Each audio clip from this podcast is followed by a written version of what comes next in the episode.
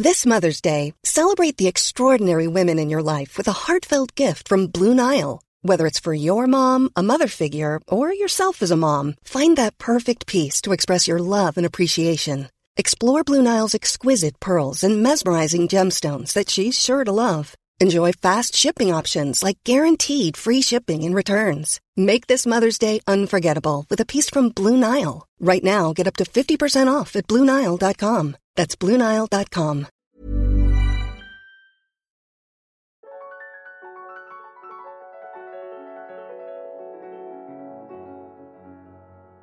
Bienvenue dans Alors c'est pour bientôt, le podcast qui donne la parole aux femmes et aux hommes, aux couples qui vivent ou ont vécu la PMA ou ont rencontré des difficultés pour concevoir.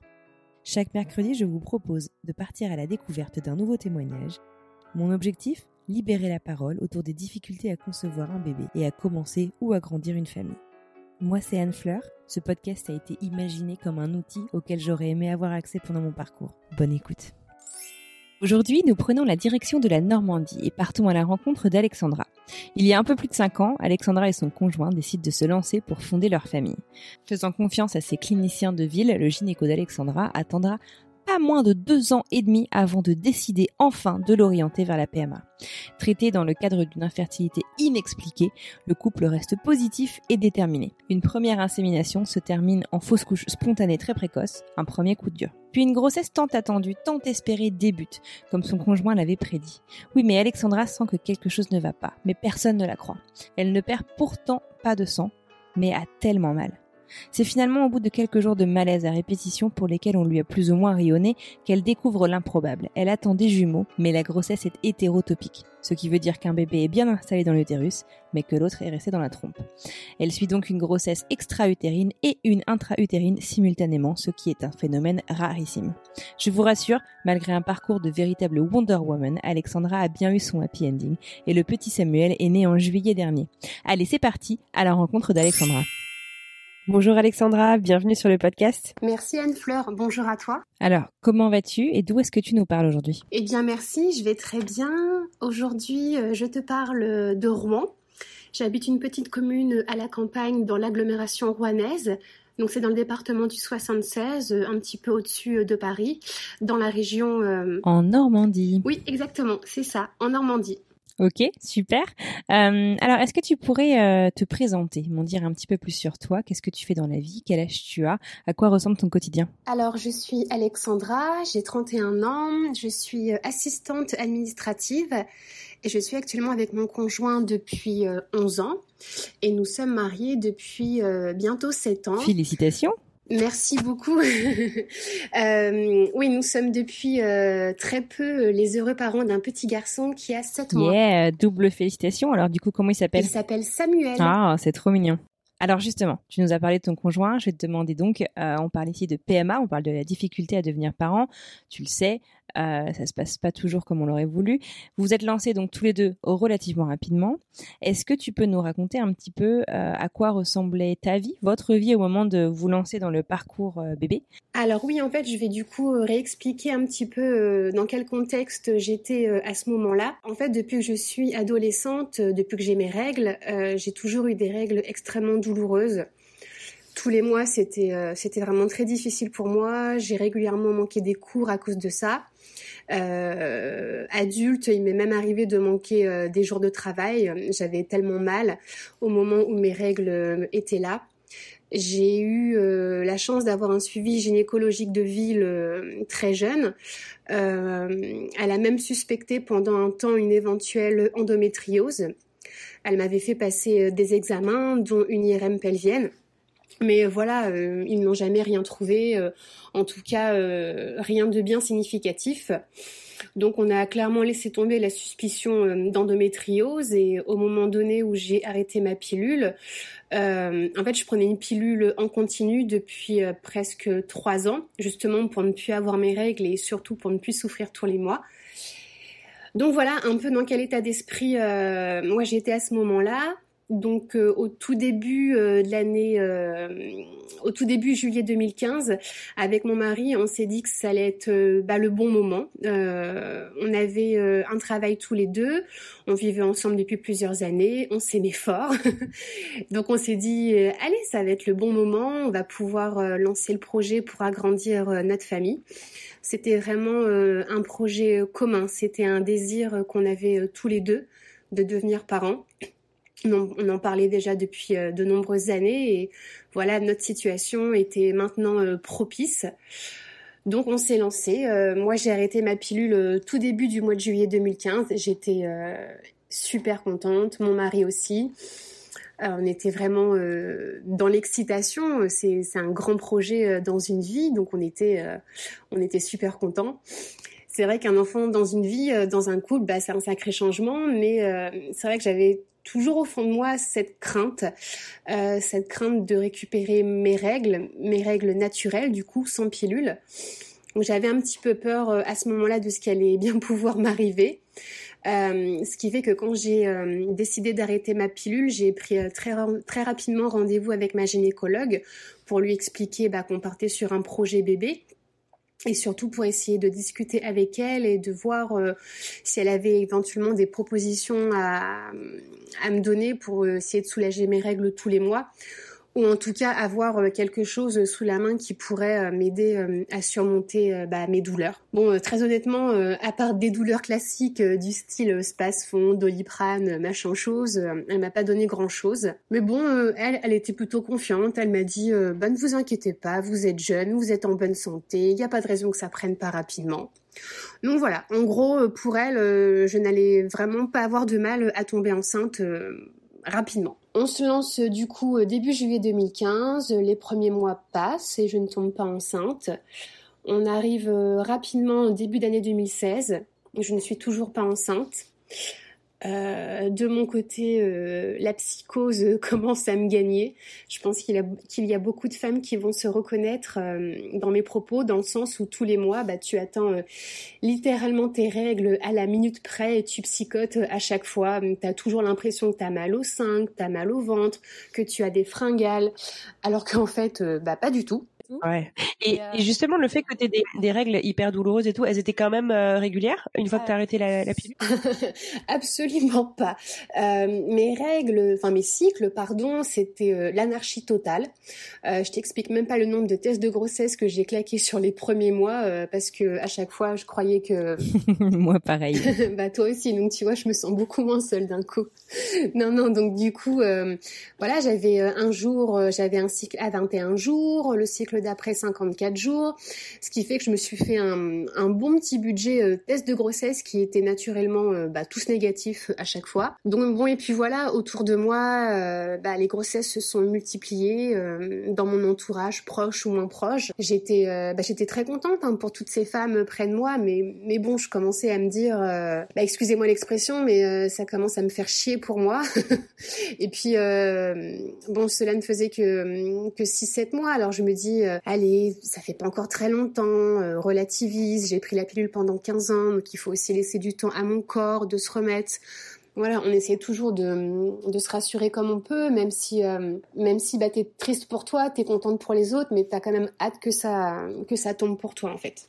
Ouais, donc pas de panique, tu attends et puis ton mari aussi.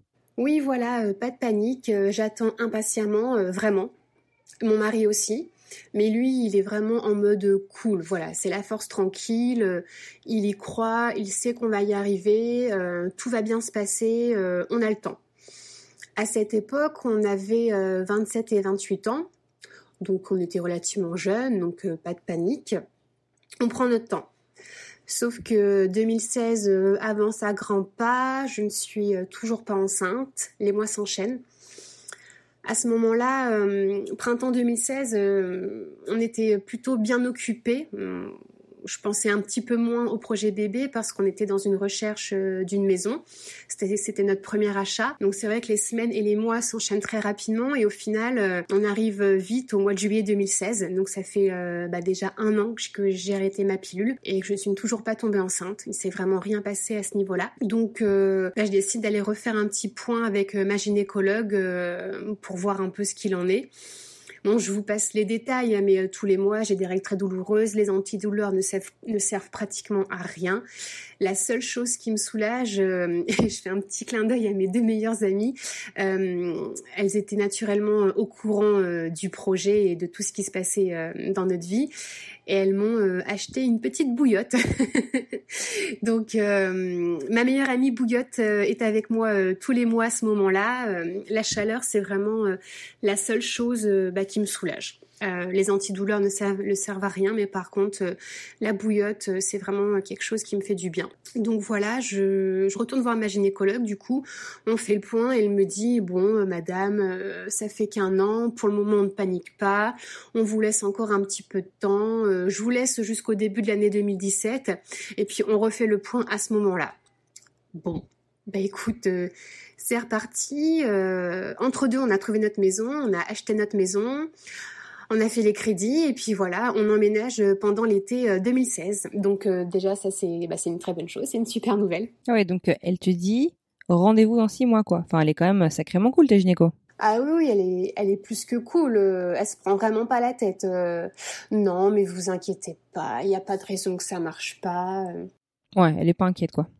Non, elle n'est pas du tout inquiète. Entre deux, je crois qu'elle m'avait fait faire euh, un bilan hormonal, euh, tu sais, pour voir un peu euh, bah, si les hormones féminines sont bien présentes en quantité, et puis via une prise de sang. Et au final, bah, tout est nickel, tout va bien. Donc en fait, elle, ça la rassure vraiment dans, dans le sens qu'il faut juste patienter et que ça va prendre naturellement.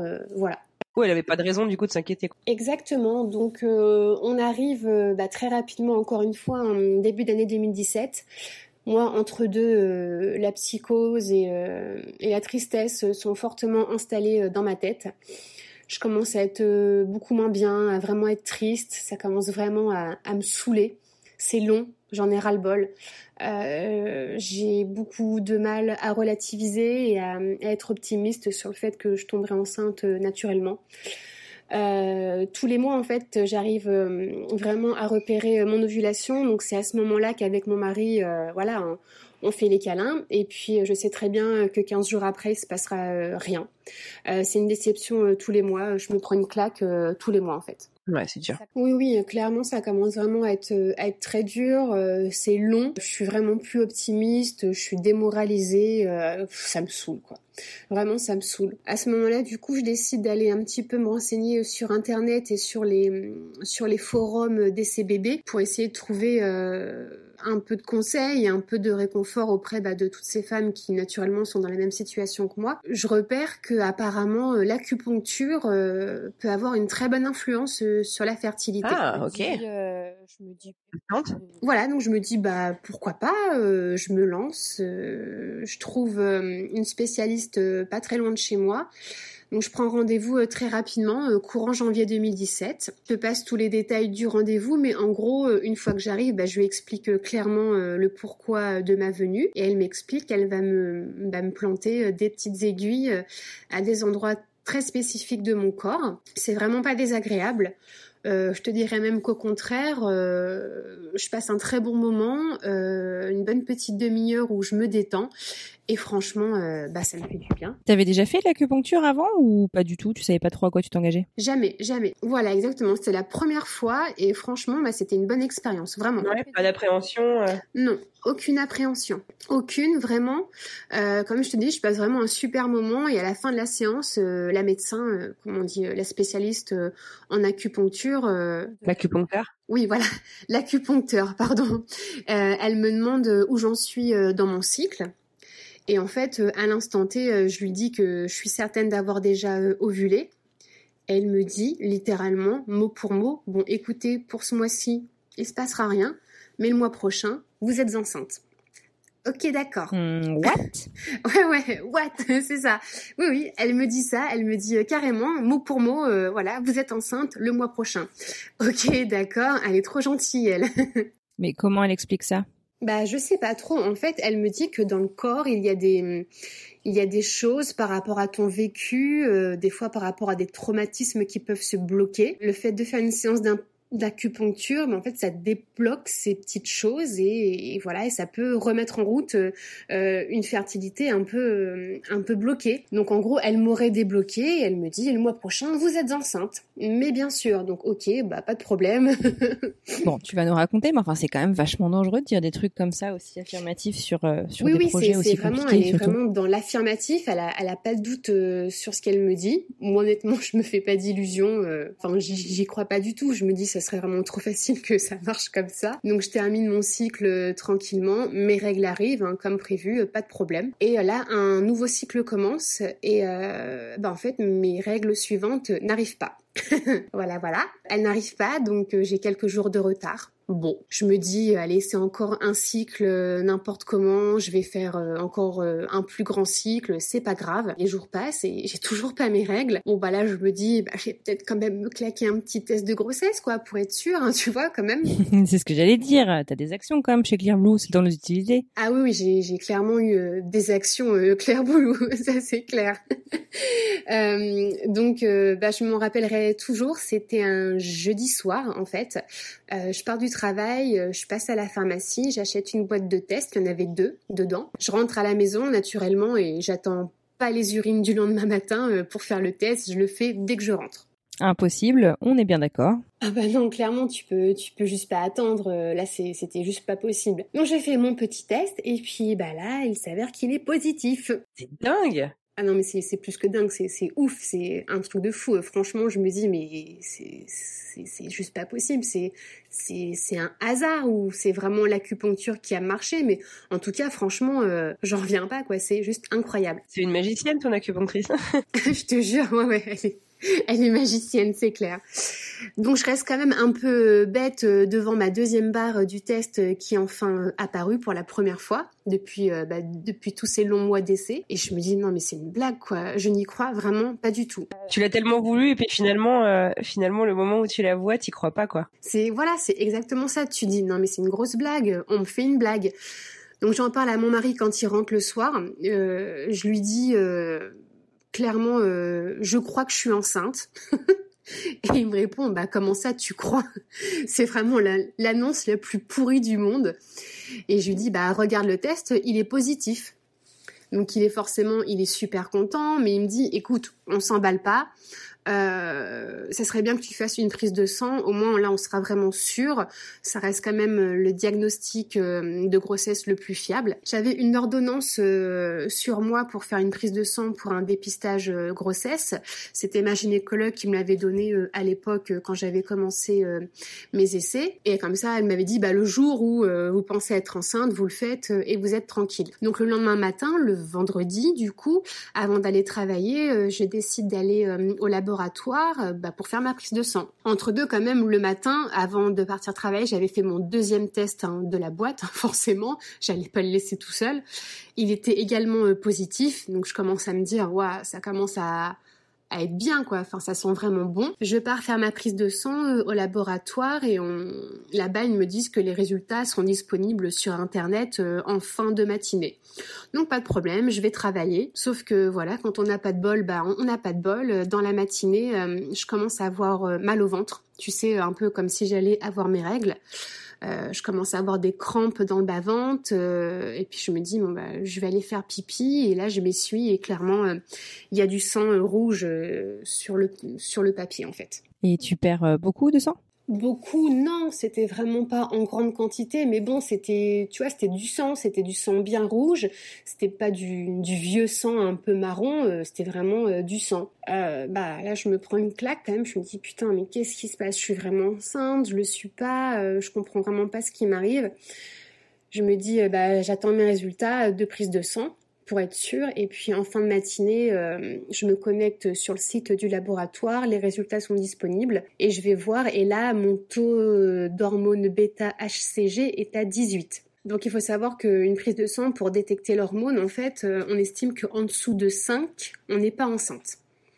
Après, il y a des, il y a des valeurs un peu types pour estimer une grossesse et surtout le temps de grossesse.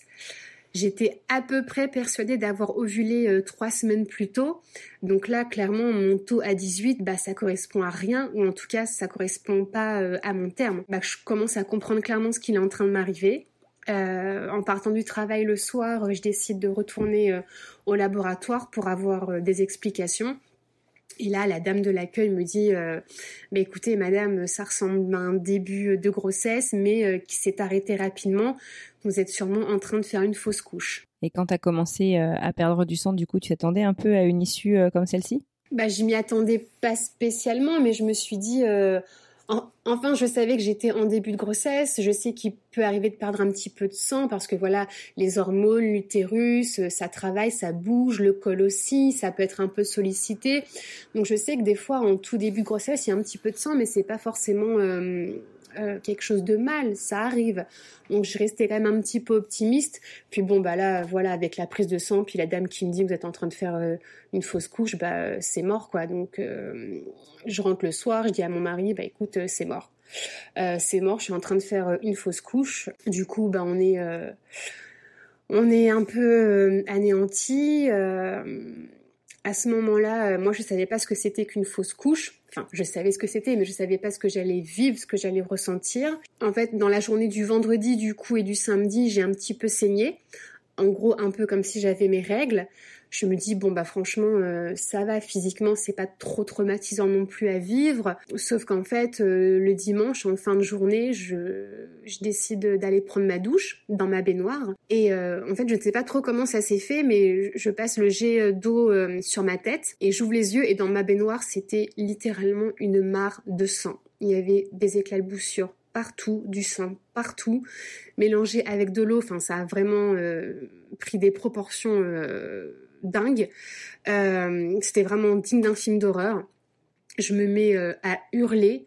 Euh, mon mari m'entend, il arrive en courant très rapidement à côté de moi et, et là je suis en train d'évacuer ce qu'il y a dans mon utérus je vois euh, des, des, je vois et je sens des des, des morceaux euh, sortir euh, sortir de moi. C'est hyper traumatisant franchement. Moi je m'attendais pas à ça en fait on t'en parle vraiment jamais. On te dit oui j'ai fait une fausse couche mais en fait personne t'explique vraiment ce qui va t'arriver.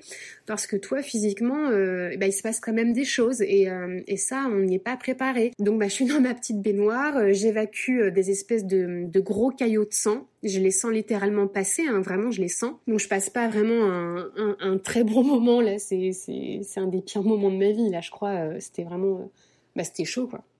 Ah, d'accord. Et t'avais parlé euh, à un médecin ou à un quelconque membre d'une équipe médicale entre ce que la dame de l'accueil donc du labo d'analyse t'avait dit et, ce moment-là? Enfin, je veux dire, t'avais une quelconque idée de ce qui allait t'arriver? Non, non, vraiment euh, aucun accompagnement médical. Sur le coup, le vendredi, quand j'avais vu euh, les résultats de ma prise de sang, je m'étais dit, euh, ah, j'irais peut-être faire un petit tour aux urgences obstétriques. Et puis je me dis, bah, de toute façon, mort pour mort, voilà, je laisse mon corps faire voilà, mais je m'attendais pas vraiment euh, à vivre ça. J'étais vraiment pas du tout préparée. Du coup, donc le week-end se termine. Le lundi, euh, je vais pas travailler. Franchement, j'en suis incapable physiquement et moralement. Euh, je suis vraiment pas bien. Je suis quand même allée voir mon médecin traitant dans la journée du lundi, quand même, hein, pour aller voir bah, un professionnel. Il m'a demandé de faire une échographie bah, pour bien vérifier que mon utérus avait tout évacué et surtout qu'il restait rien à l'intérieur. Donc le mardi, je vais faire mon échographie. Effectivement l'utérus avait vraiment évacué euh, bah, tout il restait plus rien. C'est ce qu'on appelle euh, une fausse couche spontanée. En fait, tout s'évacue tout seul. C'est vraiment sorti naturellement. Euh, j'ai même pas dû passer par la phase médicament. Donc à ce niveau-là, déjà, c'était, enfin, c'était, c'était plutôt pas mal pour moi. J'ai tout évacué toute seule comme une grande. Hein, super. Et mon médecin traitant me demande quand même d'essayer de faire un cycle de repos avant de reprendre les essais. Je lui dis bah d'accord, euh, pas de problème. De toute façon, clairement, euh, tu penses pas tout de suite à repartir euh, sur les câlins quand tu viens de faire une fausse couche. Hein, faut que tu te remettes. Et puis on a laissé un cycle de repos et on a repris tranquillement. Donc voilà, on a repris notre vie, notre vie de tous les jours. et moi, je me suis, quand même prise à ce moment-là une grosse claque. Hein. C'était c'était dur. Hein. J'ai mis du temps avant de pouvoir bah, de pouvoir passer à, autre chose. Hein. Ça, ça reste un épisode traumatisant. La fausse couche, oui, oui, ça c'est sûr que c'était vraiment traumatisant pour moi. Bah ouais, je comprends. Un an et demi d'essai bébé, un an et demi d'attente pour tomber enceinte et pour finir sur une fausse couche. Enfin, on se fout un peu de ma gueule, quoi. Désolée, mais Enfin, stop quoi, c'est bon. Après, voilà, j'essaye de, de me rassurer en me disant, bon, allez, ça a marché une première fois naturellement, c'est déjà un bon signe. J'ai pas eu de chance, mais ça va peut-être reprendre. Les hormones, elles ont déjà été euh, dans mon corps, ça a déjà fonctionné. Donc on se dit, bon, bah, ça va peut-être fonctionner rapidement. Euh, voilà. Sauf qu'en fait, bah, ça ne fonctionne pas du tout. Euh, je retombe pas du tout enceinte naturellement. Euh, en gros, j'ai fait ma fausse couche euh, début mars 2017 et en début d'année 2018, je retourne voir ma gynécologue et là elle me dit bah madame, bah, je peux plus rien pour vous. je vais vous faire un courrier et, pour que vous vous rapprochiez d'un centre de PMA.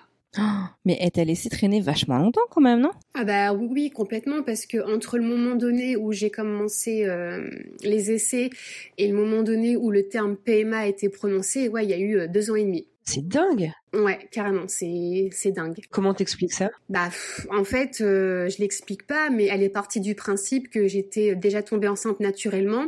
Elle m'a dit, euh, bah ça va reprendre, donc ça va reprendre, donc faut y croire, ça va reprendre. Sauf que ça a pas repris. et donc, bah, début 2018, avec mon mari, on se rend dans une clinique de PMA pas très loin de chez nous. Il y avait un centre. Donc on est pris en charge à ce moment-là. Et vous êtes dans quel état d'esprit à ce moment-là? Euh, quel état d'esprit? Euh, Moi, je suis au bout de ma vie, clairement. bah, je suis, je suis juste euh, dégoûtée, quoi. Deux ans et demi pour finir euh, en PMA, j'avais vraiment euh, super peur, quoi. la PMA me faisait vraiment très peur. C'était une déception et ça me faisait peur. Et c'est, super dur parce que, bah, logiquement, sur le papier, tout est censé marcher aussi bien pour mon mari et pour moi. Et alors pourquoi on va sur de la PMA euh, Clairement, euh, moi j'ai carrément la trouille et, je me dis, euh, j'ai pas envie de finir en FIV, ça me, ça me fait peur. Donc on est pris en charge rapidement. On a notre premier rendez-vous avec la, avec la spécialiste. Donc on lui explique le parcours, la raison de notre venue. la spécialiste nous donne une batterie d'examens à passer. Euh, pour mon mari et pour moi, surtout pour moi. Mon mari, lui, il a un spermogramme euh, à faire et moi, euh, je me rappelle plus exactement, mais en gros, j'ai une prise de sang, un bilan hormonal, une hystérosalpingographie, une hystéroscopie, voilà, pour aller voir ce qui se passe dans mon utérus. Et au final, on fait tous les examens avec mon mari et tout est nickel tout est parfait, il n'y a rien à redire. Euh, donc c'est à ce moment-là qu'on rentre dans la catégorie des couples en infertilité inexpliquée. Lui, tout va bien. Moi, tout va bien, mais ça ne matche pas. Mais alors, qu'est-ce qu'on me propose dans ce cas-là? Alors, on ne propose pas directement une FIV. Euh, je t'avoue que je suis plutôt rassurée à ce moment-là. Euh, on nous propose plutôt une première méthode un peu plus douce. ce sont des inséminations artificielles.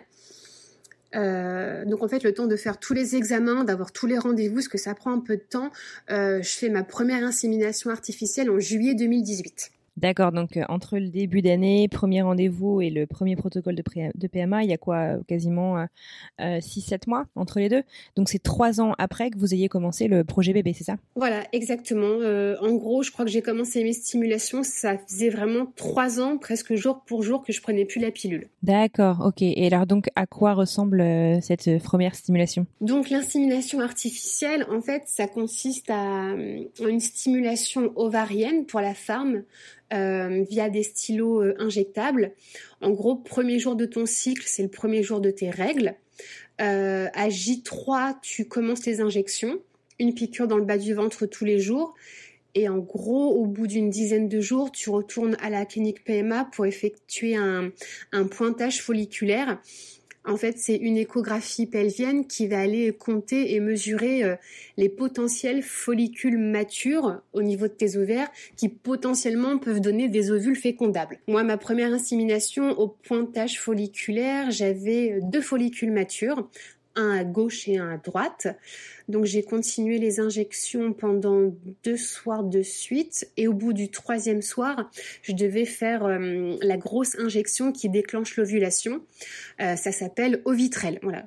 Et du coup en fait 36 heures euh, après Ovitrel, il fallait qu'on aille direction le centre de PMA. Oui, voilà, il fallait qu'on aille au centre. On avait rendez-vous à 8 heures du matin pour mon mari pour le recueil de sperme et à 10 heures pour moi bah, pour, euh, bah, pour recueillir le sperme du coup.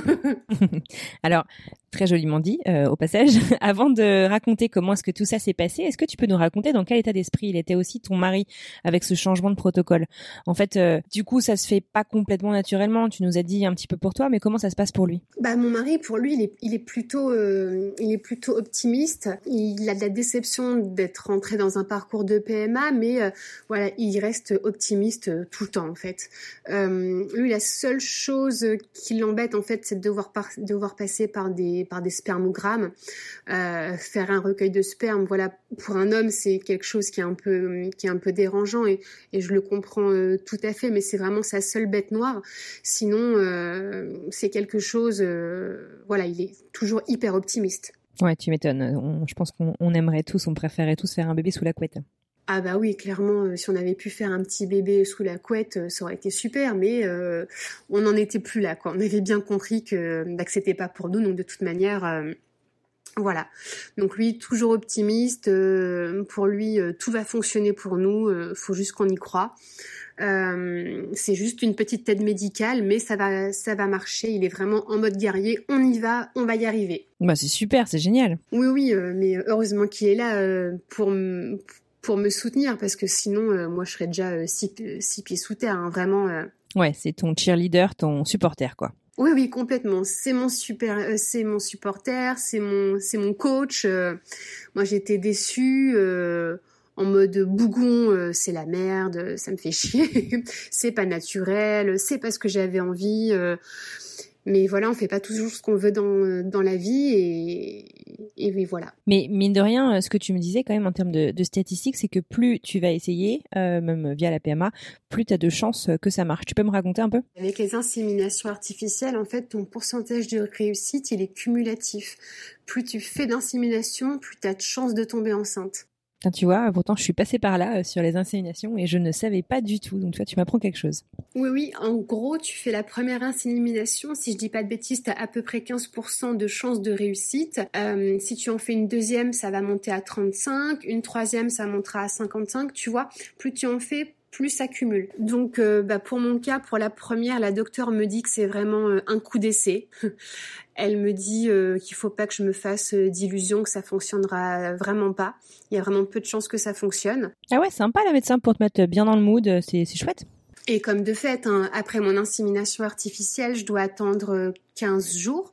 Et pendant ces 15 jours, euh, je dois mettre euh, des ovules de, de progestérone pardon, dans mon vagin au cas où il y aurait une fécondation. Voilà, c'est une petite aide euh, hormonale pour faire en sorte que l'embryon éventuellement s'accroche bien dans l'utérus.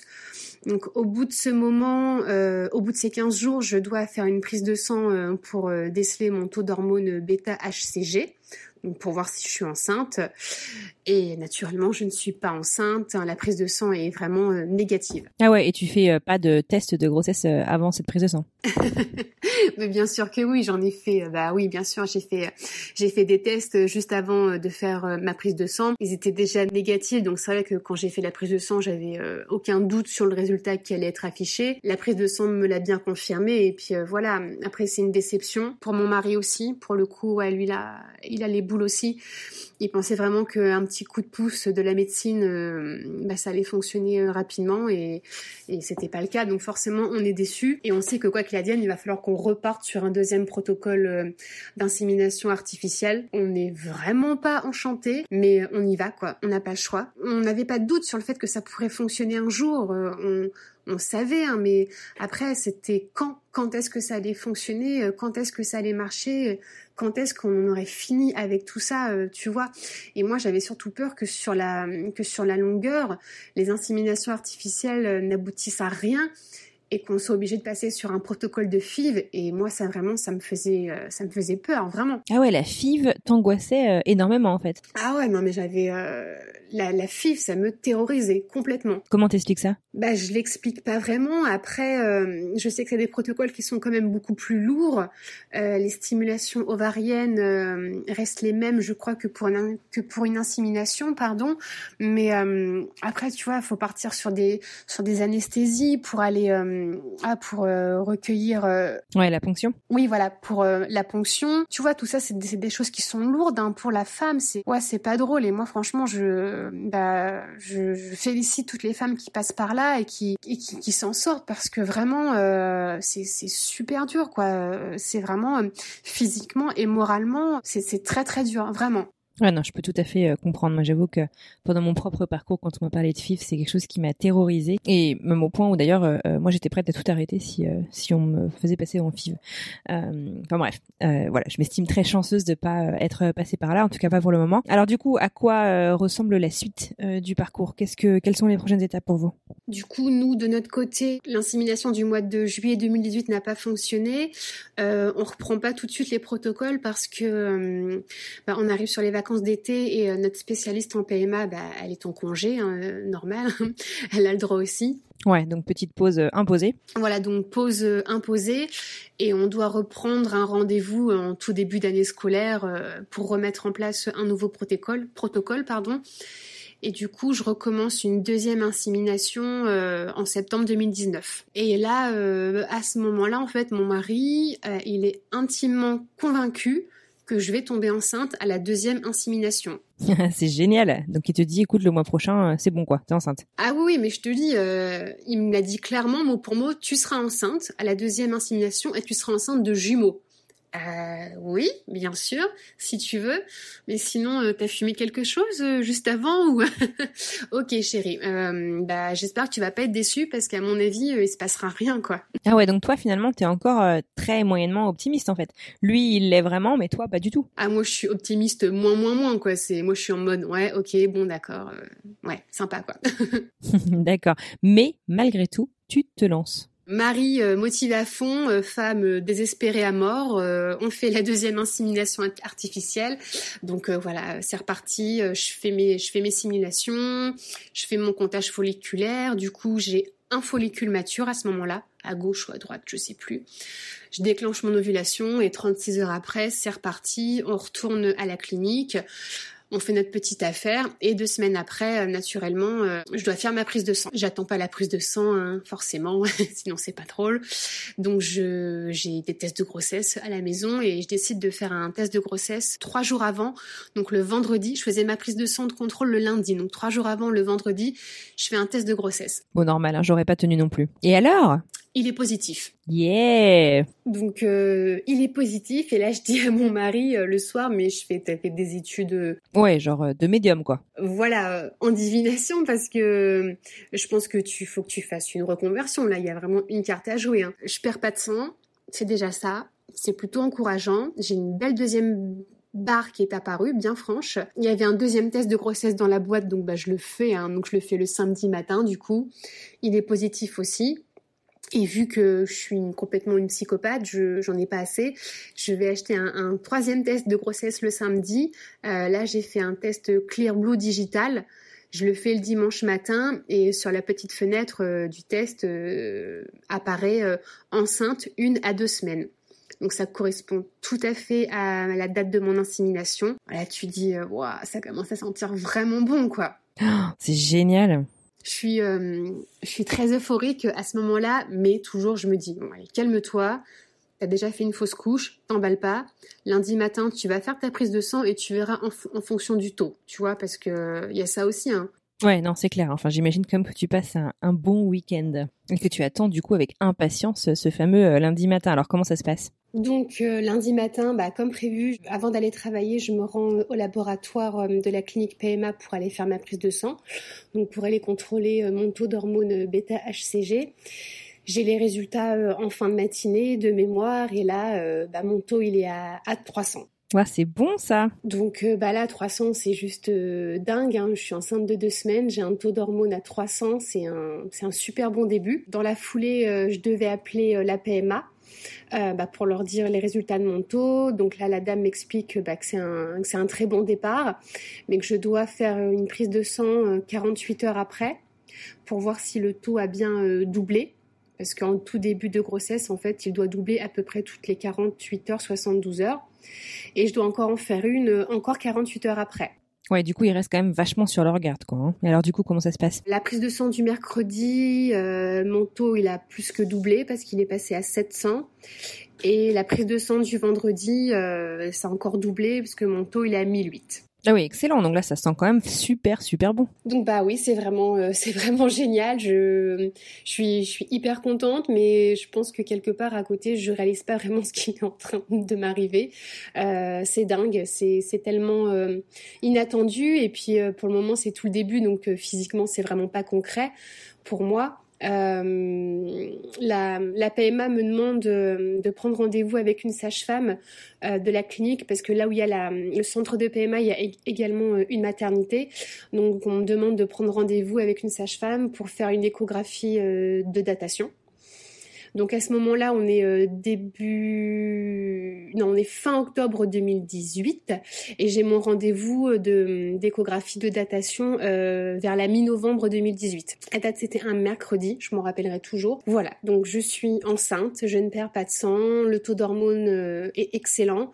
Donc ça y est, on y est. Avec mon mari, on est tellement, bah, tellement content qu'on décide de ne pas attendre les trois mois réglementaires pour annoncer la merveilleuse nouvelle à à nos amis et à notre famille. On n'y arrive pas, on est tout simplement incapable d'attendre. Donc, euh, bah, tout début novembre, en fait, on fait les annonces euh, à tous nos proches parce que voilà, on voulait vraiment partager euh, notre bonheur avec notre famille et nos amis. Ah non mais ça c'est je, te comprends complètement. Je raconterai un jour mais moi je l'ai je l'ai partagé avec ma famille mes frères et sœurs mes parents au bout euh, de trois jours après qu'on ait découvert que j'étais enceinte. Donc euh, je te comprends tout à fait, c'est hyper dur de pas partager les bonnes nouvelles. Ah bah oui, c'était vraiment impossible pour nous de ne pas leur dire. Euh, ça faisait tellement bah, tellement de mois qu'on était en essai, voilà, tout le monde était tout le monde était au courant qu'on était dans un parcours de PMA, on l'avait pas caché. Donc c'est vrai qu'à un moment donné, tu peux pas ne pas ne pas leur dire. Et puis de toute manière, bon, je pense que nos, nos très très proches nous auraient nous auraient clairement grillé euh, rapidement, tu sais, ne serait-ce que euh, au cours euh, d'un repas, si moi je bois pas de vin ou si je prends pas un, un apéro, ils vont se dire bon bah là il se passe quelque chose. Donc c'est pour ça, on voulait vraiment être maître de nos annonces et, et faire vraiment comme on avait envie plutôt que de se faire griller bêtement comme ça. Je comprends euh, tout à fait. Je pense qu'en plus, euh, euh, dans un parcours PMA, la PMA te dicte suffisamment tout sur ton parcours que tu es quand même content de pouvoir reprendre un peu le contrôle de, bah voilà, de, ton destin et de pouvoir annoncer tel que tu le souhaites. Alors du coup, comment est-ce que ça se passe tes premières semaines de grossesse? Donc mes toutes premières semaines de grossesse bah, se passent vraiment à merveille. j'ai aucun mot j'ai pas de douleur, j'ai pas de nausée, euh, enfin vraiment euh, ça se passe super bien. Euh, J'en arrive même à me dire mais merde est-ce que je suis vraiment enceinte, tu sais? Parce que quand quand tu es enceinte et que tu as attendu aussi longtemps et que et que t'as pas de symptômes de grossesse, les fameux symptômes, bah t'en es presque dégoûté parce que tu dis en fait euh, est-ce que je suis vraiment enceinte? Et oui oui, il y avait aucun problème mais euh, mais c'est vrai que bah, j'aurais aimé avoir une petite nausée euh, à ce moment-là pour me dire bon bah c'est bon, c'est sûr, je, je, suis bien enceinte, il se passe bien quelque chose à l'intérieur de moi. J'imagine. Donc par la suite, au bout de quelques semaines de grossesse, il m'est arrivé un, truc de dingue. Tout début du mois de novembre, en fait, on travaillait pas, c'était un lundi matin. On travaillait pas avec mon mari, on avait posé euh, un jour euh, de repos. Je suis brutalement euh, réveillée vers, vers 7 heures du matin par une violente douleur dans le bas-ventre. Une douleur incroyable. J'ai jamais eu autant mal de toute ma vie. je suis pliée en deux dans mon lit, incapable de bouger. Je réveille pas mon mari à ce moment-là. J'ai mal. Je comprends pas trop ce qui m'arrive, mais je commence à me dire que bah, des douleurs comme ça dans le bas-ventre, euh, il se passe quelque chose qui est pas forcément euh, de bon augure. Donc j'arrive à me lever de mon lit tant bien que mal et je décide d'aller euh, aux toilettes. Clairement, je voulais aller vérifier bah, si j'étais pas en train de perdre du sang, ce qui aurait confirmé bah, l'idée que j'avais en tête de faire éventuellement une fausse couche. Donc je vais aux toilettes et, là, euh, je m'essuie, je ne perds pas de sang. Bon, ce qui est déjà bien. Sauf que la douleur euh, est tellement euh, vive que que je sens un malaise vagal pointé. la vache. Ouais, tu, tu tiens pas quoi. Ah non, non, clairement, je, je, ne tiens pas. Je, je, je, sens que ma tête tourne, je sens que mes jambes deviennent, tu sais, toutes molles, toutes flasques. Je me dis, mais merde, je, je, vais m'écrouler comme une merde sur mes chiottes, quoi. Euh. Donc je, décide de, de me remettre au lit. Et en fait, j'ai juste pas le temps d'arriver jusqu'à mon lit, je, je m'effondre littéralement euh, par terre dans mon couloir de tout mon poids. Euh, ça réveille euh, mon mari. Le bruit de ma chute en fait euh, réveille mon mari qui vient, bah, qui vient à mon chevet et qui me demande bah, qu'est-ce qui se passe, qu'est-ce que tu fais par terre?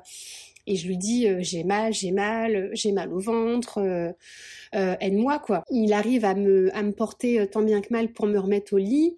Il me demande de me calmer, de respirer, que ça va aller. J'arrive à, à, me calmer et puis euh, je pense à cause du malaise, en fait, j'arrive à me, à me rendormir. Du coup, euh, quelques temps après, je, je me réveille à peu près deux heures après, euh, après mon malaise et ma chute. Je, je réveille mon mari qui est toujours allongé à côté de moi et je lui dis écoute, euh, faut qu'on aille aux urgences obstétriques. Euh, la douleur que j'ai ressentie, elle est pas normale. Même si je perds pas de temps, enfin, il va falloir que j'aille euh, que j'aille contrôler parce que là, ça va pas du tout. Euh, j'étais pas encore inscrite dans une maternité à ce moment-là parce que j'étais enceinte de de cinq semaines de grossesse, donc soit sept semaines d'aménorrhée, en gros. Donc on, on, se lève tous les deux, on prend un petit déjeuner rapide, on s'habille et dans la matinée on fonce dans une maternité où initialement je pensais m'inscrire pour mon accouchement. Euh, je, passe un petit peu les détails parce que sinon euh, ça va encore durer euh, trois heures, mais ma prise en charge elle est plutôt rapide. Et, et du coup, je, je, me fais examiner par une interne. Donc voilà, je lui explique que je suis enceinte, que j'ai eu une violente douleur quelques heures plus tôt, que j'ai pas de saignement. mais voilà, elle me dit on va faire une échographie de contrôle. Et là, euh, on voit mon utérus apparaître euh, à l'écran. Euh, on voit des petits trucs blancs dedans et là elle met du son au niveau de l'échographie et là on entend un petit cœur battre. Ah ouais donc rassurant et puis un moment de grande émotion quoi. C'est une montée de, de, de, soulagement, de bonheur, d'émotion bah, qui, qui me prend aux tripes. Je tourne la tête vers mon mari, je vois qu'il a les larmes aux yeux, moi j'ai les larmes aussi et putain on se dit ça y est quoi. Enfin il est là, il est bien là, on l'entend, le petit cœur il est bien là. Euh, enfin, c'est juste génial. Euh, l'interne me dit, écoutez, euh, moi, de par mon examen, tout va bien, le petit embryon, il est bien implanté, la taille correspond à votre terme, le cœur bat, tout va bien, il n'y a pas de saignement au niveau de votre col, tout va bien. Et je lui dis, bah quand même, j'ai fait un malaise vagal, enfin, c'était pas une douleur... Ouais, non, c'est clairement pas anodin. Exactement, voilà, c'était pas du tout anodin. Elle me dit, bon, écoutez, ce qu'on va faire, c'est que je vais demander à l'obstétricienne de garde de venir pour avoir un deuxième avis. Ok, pas de problème, on attend un petit peu. L'obstétricienne de garde arrive, elle m'examine. Pareil, elle me dit, tout va bien, madame, vous n'avez rien. Donc bah on s'excuse un petit peu euh, du coup euh, parce qu'au final tout allait bien on s'excuse avec mon mari d'avoir euh, bah, pris une place et d'avoir un petit peu fait perdre leur temps euh, à l'équipe pour au final euh, pas grand chose quoi. Et j'explique à l'obstétricienne, je lui dis bah je suis désolée en fait on est on était peut-être un petit peu stressé, on a eu un parcours difficile bah, pour que j'arrive à tomber enceinte. Et là l'obstétricienne elle me casse direct mais sur un ton mais dédaigneux. Elle me dit "Mais madame, euh, vous savez, euh, c'est pas parce que vous avez fait euh, de la PMA que vous êtes différente. maintenant que vous êtes enceinte, vous êtes comme toutes les autres femmes, donc bah c'est bon quoi." Genre elle m'a rembarré mais d'une force. Non mais sérieux? Ah oui, oui je te jure, on est resté comme deux cons avec mon mari à se regarder.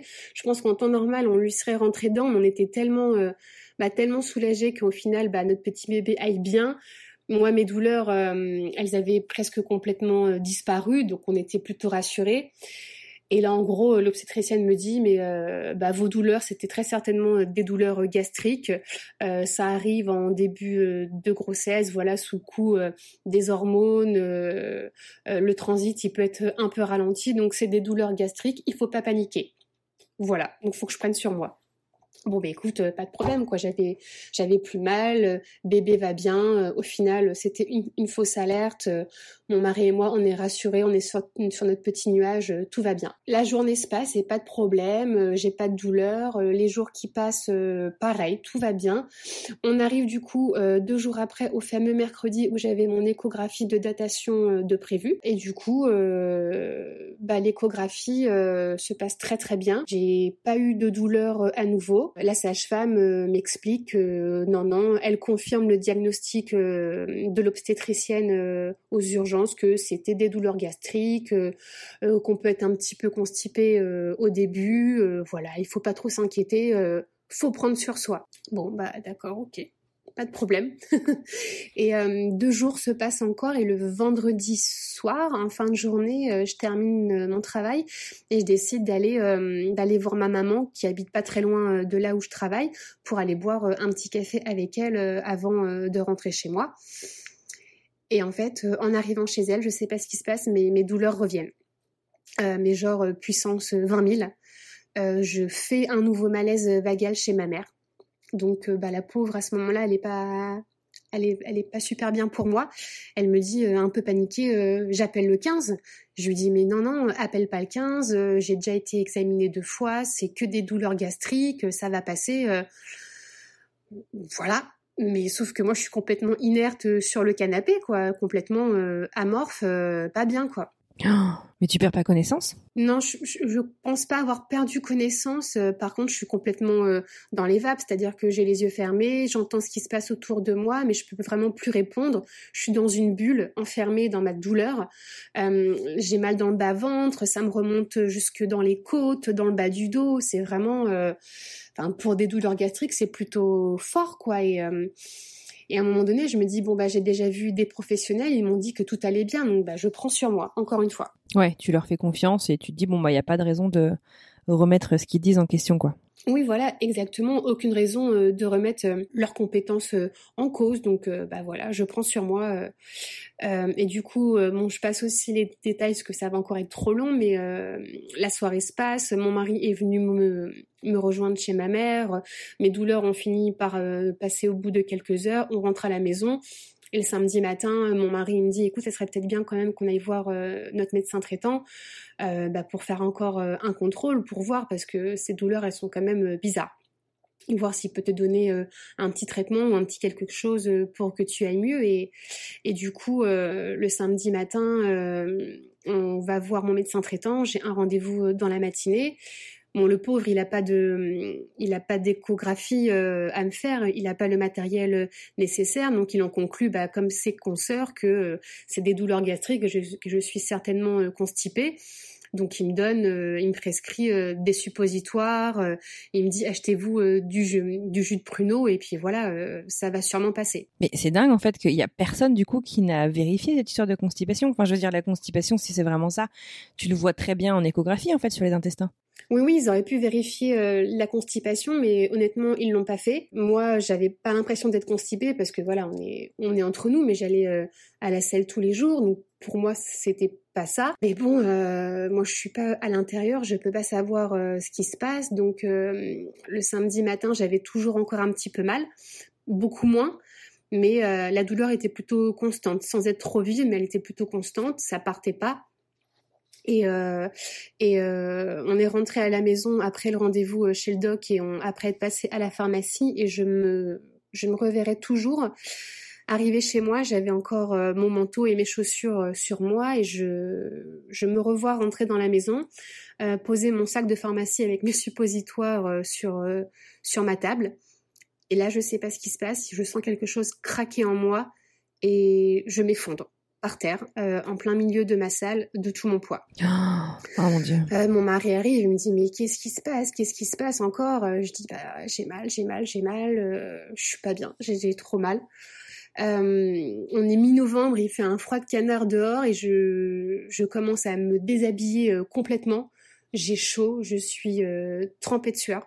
Vraiment, je dégouline littéralement et, je me mets pratiquement toute nue. Quoi. Je garde juste ma, culotte et, mon débardeur sur moi. mon mari me dit bon, écoute, je vais te mettre sur le canapé hein, pour t'allonger tu seras mieux. Et euh, là, ils me disent, est-ce que tu veux mettre euh, un suppositoire? Je dis non, euh, non, non, je peux pas en mettre. j'ai trop mal, je peux pas. il va falloir attendre que ça passe parce que là, les, c'est tellement intense, j'ai tellement mal que je, je peux pas. On attend un petit peu et sauf que les douleurs se calment absolument pas. Je suis complètement inerte sur le canapé. Le moindre millimètre de mouvement me fait presque hurler de douleur. Et à un moment donné, je dis à, mon mari, appelle au secours, quoi appelle le 15, je suis en train de mourir.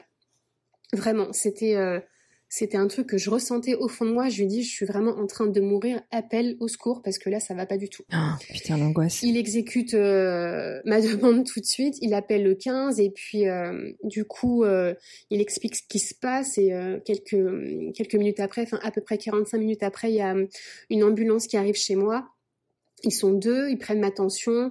J'ai un petit 9 de tension de mémoire, alors que souvent je suis plus souvent à 13. Et, euh, là, honnêtement, ils savent pas trop quoi faire. Euh, ils me demandent si je suis inscrite dans une maternité. Je leur dis que non. Et du coup, ils décident quand même de m'emmener euh, aux urgences maternité de la clinique où il y a le centre de PMA où j'ai fait mes inséminations pour aller faire un contrôle. Euh, je suis euh, incapable de monter euh, sur le brancard. Ils doivent s'y prendre à deux pour me déposer dessus. Et, je hurle, je hurle. La manœuvre me fait, me fait tellement mal que je hurle. ma respiration, elle devient difficile. Je, je, je, suis vraiment trop mal, quoi, vraiment. Oh mon dieu, je suis désolée. Ouais, c'est, c'est, chaud. je suis vraiment enfermée dans ma douleur. C'est, c'est horrible. Je, je, je n'arrive plus à penser, je n'arrive plus à, à, parler. Je suis une boule de douleur. Même allongée sur le brancard, je sens des, malaises venir, euh, repartir, revenir. Je j'arrive même plus euh, à communiquer euh, tellement j'ai mal. On arrive aux urgences obstétriques de la maternité. Je n'ai aucune idée de l'heure qu'il est. Je suis complètement ailleurs. j'ai malheureusement pas beaucoup de souvenirs de ce qui s'est passé à ce moment-là, tellement j'étais dans les vapes. Tout ce que je sais, c'est que j'ai eu une prise de sang à mon arrivée. J'ai été mise euh, dans une chambre. Mon mari était toujours avec moi euh, à ce moment-là. Et euh, à un moment donné, je, sens que entre mes jambes, dans mon intimité, en fait, il y a quelque chose qui coule. Je, je sens qu'il y a du liquide qui coule. Et, euh, et, là, je demande à mon mari euh, de me ramener un mouchoir euh, du PQ, enfin n'importe quoi pour que je puisse vérifier. Et, et quand je quand je ressors le mouchoir, bah je vois qu'il y a du sang. Donc bah voilà, c'est c'est reparti quoi. C'est tout ça pour ça, toute toute cette attente pour finir en fausse couche. Là, je me dis les douleurs cumulées au sang, bah voilà, tout ça pour rien. tous mes rêves s'envolent en éclats. mon mari, il est il est dégoûté je le vois bien euh, à sa tête aussi. Euh, voilà, c'est vraiment juste trop la merde, tout ça pour ça. Et euh, quelques temps après, dans l'après-midi, l'obstétricien de garde m'emmène dans une salle pour me faire une échographie. on commence par une échographie pelvienne. On, voit et on entend quand même le cœur de notre bébé. Déjà, ça c'est plutôt encourageant. À ce niveau-là, il n'y avait pas de problème. Et L'obstétricien, du coup, lui, vérifie euh, ma constipation et il me dit euh, bah, qu'il n'y a rien, quoi. Il me fait même euh, un toucher rectal. Il me dit non, non, madame, il n'y a pas de problème, vous n'êtes pas, vous pas constipée, ça ne vient pas de là. il décide de passer en échographie classique. Et puis il passe pas mal de temps euh, à regarder partout. Euh, la sonde, elle remonte sur mon ventre. Et puis après, il repasse en échographie pelvienne. Il repasse encore en échographie euh, classique. Il reste vraiment un long moment à m'examiner. Et moi je me dis mais qu'est-ce qu'il est en train de foutre quoi? Franchement euh. mais il t'explique absolument pas ce qu'il fait? Ah non non euh, à ce moment-là il m'explique pas du tout euh, ce qu'il fait ce qu'il voit. Il est vraiment concentré. Ouais il est hyper concentré quoi. Oui voilà il est très très concentré. Moi je suis dans les vapes mais j'essaie quand même de de me concentrer bah, sur ce qui se passe pour essayer d'en louper aucune miette. Et, ton mari, il était avec toi? Oui, oui, mon, mon mari, il est avec moi. il a clairement pas la tête des bons jours. Euh, et c'est pas du tout ce qui est en train de se passer, moi non plus. On est quand même un petit peu rassurés, lui et moi, sans, sans se l'être dit, mais on entend, on a, on a, entendu le cœur de notre bébé, donc c'est que tout va bien déjà. Et puis euh, là, l'obstétricien, pardon, euh, il se met à dire, euh, il y a un truc bizarre. Je vois des zones de flou partout dans votre abdomen, dans votre ventre, au niveau de votre utérus. Et il me dit, est-ce que vous avez mal au niveau des épaules? Euh, effectivement, je lui dis oui, oui, oui, j'ai mal effectivement euh, au niveau de, la clavicule en, fait droite. Euh, j'ai une grosse gêne, je sais pas pourquoi, mais enfin c'est vrai que vu mes douleurs bas ventre, la clavicule, j'en avais un petit peu rien à faire. Et il me dit ça me plaît pas du tout ce que je vois, je sais pas quoi faire. Ce que je vous propose, c'est que je refais une prise de sang pour voir, hein, pour refaire un contrôle, parce que la, la prise de sang que j'avais faite à mon arrivée euh, aux urgences, elle était vraiment euh, catastrophique. J'étais en anémie euh, sévère, mon taux d'hémoglobine et d'hématocrite, il était juste catastrophique. Et il me dit, on refait une prise de sang pour voir si les résultats ont un peu bougé, et en fonction, je vous passerai sûrement au bloc. Pardon, au bloc, c'est-à-dire? Ouais, parce qu'en fait, c'était quoi le flou tu, tu, saignais? C'était une hémorragie? Bah, je saignais, je saignais un tout petit peu, mais en fait, c'était vraiment dans mon abdomen, au niveau de l'échographie, il y avait des zones d'ombre. Ouais, donc une hémorragie et oui, Anne-Fleur, t'as exactement compris, c'était une hémorragie. Alors en fait, euh, bah, je vais expliquer ce qui s'est passé. Euh, du coup, en début de soirée, l'obstétricien arrive dans ma chambre avec euh, toute une équipe. On me dit, Madame, on vous emmène au bloc tout de suite. comment? Et que quoi? Votre prise de sang, elle est, elle est encore pire que celle que vous avez faite à votre arrivée. vous êtes de plus en plus mal. Il faut qu'on aille voir. Moi, à ce moment-là, clairement, ma première pensée, c'est mon bébé. Je lui dis mais euh, non, enfin comment on fait quoi? Et là l'obstétricien, il me dit mot pour mot notre priorité maintenant c'est vous, c'est vous, c'est vous qui êtes euh, en danger. Et là c'est juste pas possible quoi. Euh, je, je, comprends pas ce qui se passe. Là c'est branle-bas combat tout le monde arrive, on, euh, me prépare, euh, on m'habille, on me met une charlotte euh, sur la tête et je pars quoi. Mon mari il a juste le temps de me faire un bisou sur, le front et je pars. Je ne sais pas ce qui va m'arriver, je sais pas si mon bébé il va survivre. Je suis vraiment dans le noir quoi. C'est horrible. Et et du coup bah on m'endort, on me fait une anesthésie générale. Et euh, je me réveille euh, en salle de réveil où je ne sais pas du tout ce qui s'est passé, je ne sais pas quelle heure il est. Euh, il y a une infirmière qui arrive très rapidement à mes côtés qui me dit que tout va bien, que, que l'opération s'est bien passée. Moi tout de suite je lui demande et mon bébé? Malheureusement elle n'a pas l'information, elle ne sait pas ce qui s'est passé donc elle ne peut pas me dire. Donc je lui demande de voir mon mari tout de suite. je lui dis je veux le voir maintenant, c'est maintenant quoi. Et euh, quelques temps après, il arrive à mes côtés et, euh, et, lui, du coup, il sait ce qui s'est passé parce que quand l'obstétricien est sorti du bloc, pendant que moi j'étais en, en, salle de réveil, il est allé voir mon mari pour lui expliquer, euh, pour lui expliquer euh, ce qui s'était passé. Et du coup, bah, mon mari euh, m'explique ce qui m'est arrivé. Donc, bilan des courses. mes douleurs gastriques n'étaient pas du tout des douleurs gastriques. En fait pour mon insémination artificielle, euh, ce qui s'est passé, c'est que sans le savoir, personne ne le savait, j'ai eu une double fécondation. En fait, j'étais enceinte de jumeaux. Comme ton mari t'avait dit en fait. Exactement, comme mon mari avait euh, dit, hein, divination bonjour. Hein. Donc sur mes deux embryons fécondés, il y en a un qui est bien descendu dans mon utérus mais le deuxième, il est resté bloqué dans une de mes trompes. Ah merde, donc euh, extra-utérin. En simultané, j'avais une grossesse intra-utérine et une grossesse extra-utérine. Euh, donc euh, bah, mes douleurs, c'était tout simplement ma trompe où il y avait la grossesse de bloquer dedans bah, qui était en train de souffrir. ma trompe, elle a explosé. Oh la vache.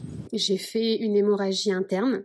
On m'a retiré presque 1,8 litres de sang euh, bah, pendant la célioscopie. On m'a retiré euh, ma trompe, du coup, hein, j'ai une j'ai une salpingectomie. Ah la vache, donc vous avez vraiment réagi euh, au dernier moment possible pour que tu aies quand même une issue, que tu en sortes vivante en fait.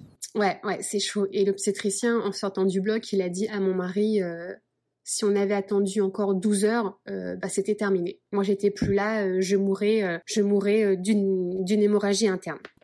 Ah ouais, donc euh, une question d'heure, quoi, pas de jour. Ah bah oui, oui, hein, complètement. Euh, la prise en charge, elle a été euh, beaucoup trop tardive. Hein.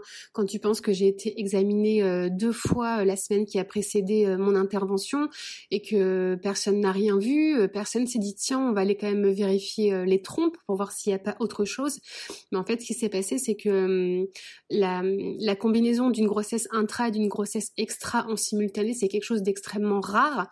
Ça s'appelle une grossesse hétérotopique et c'est tellement rare qu'en fait les médecins ils pensent même pas euh, à ça. Ils, vont aller chercher d'autres diagnostics, mais ils pensent jamais euh, à ça euh, sur le coup. Moi naturellement, quand mon mari m'explique tout ça, bon bah je suis un peu je suis un peu choquée quand même. Je me dis que c'était chaud et je lui demande euh, et bébé euh, du coup euh, bah, comment il va et mon mari m'a dit qu'il savait pas que le que l'obstétricien pendant pendant l'intervention il a pas il a essayé de toucher le moins possible à mon utérus bah, pour pas pour pas faire du mal à mon embryon. Mais que à ce moment-là précis il peut pas savoir ce que ça va donner. Il a quand même dit à mon mari de ne pas nous accrocher. Non et puis même si on comprend euh, l'idée et le, raisonnement euh, du médecin, euh, ne pas s'accrocher, c'est complètement utopique. Bien sûr que, enfin, tu es enceinte, tu l'as voulu, vous l'avez attendu, bien sûr que vous êtes accroché.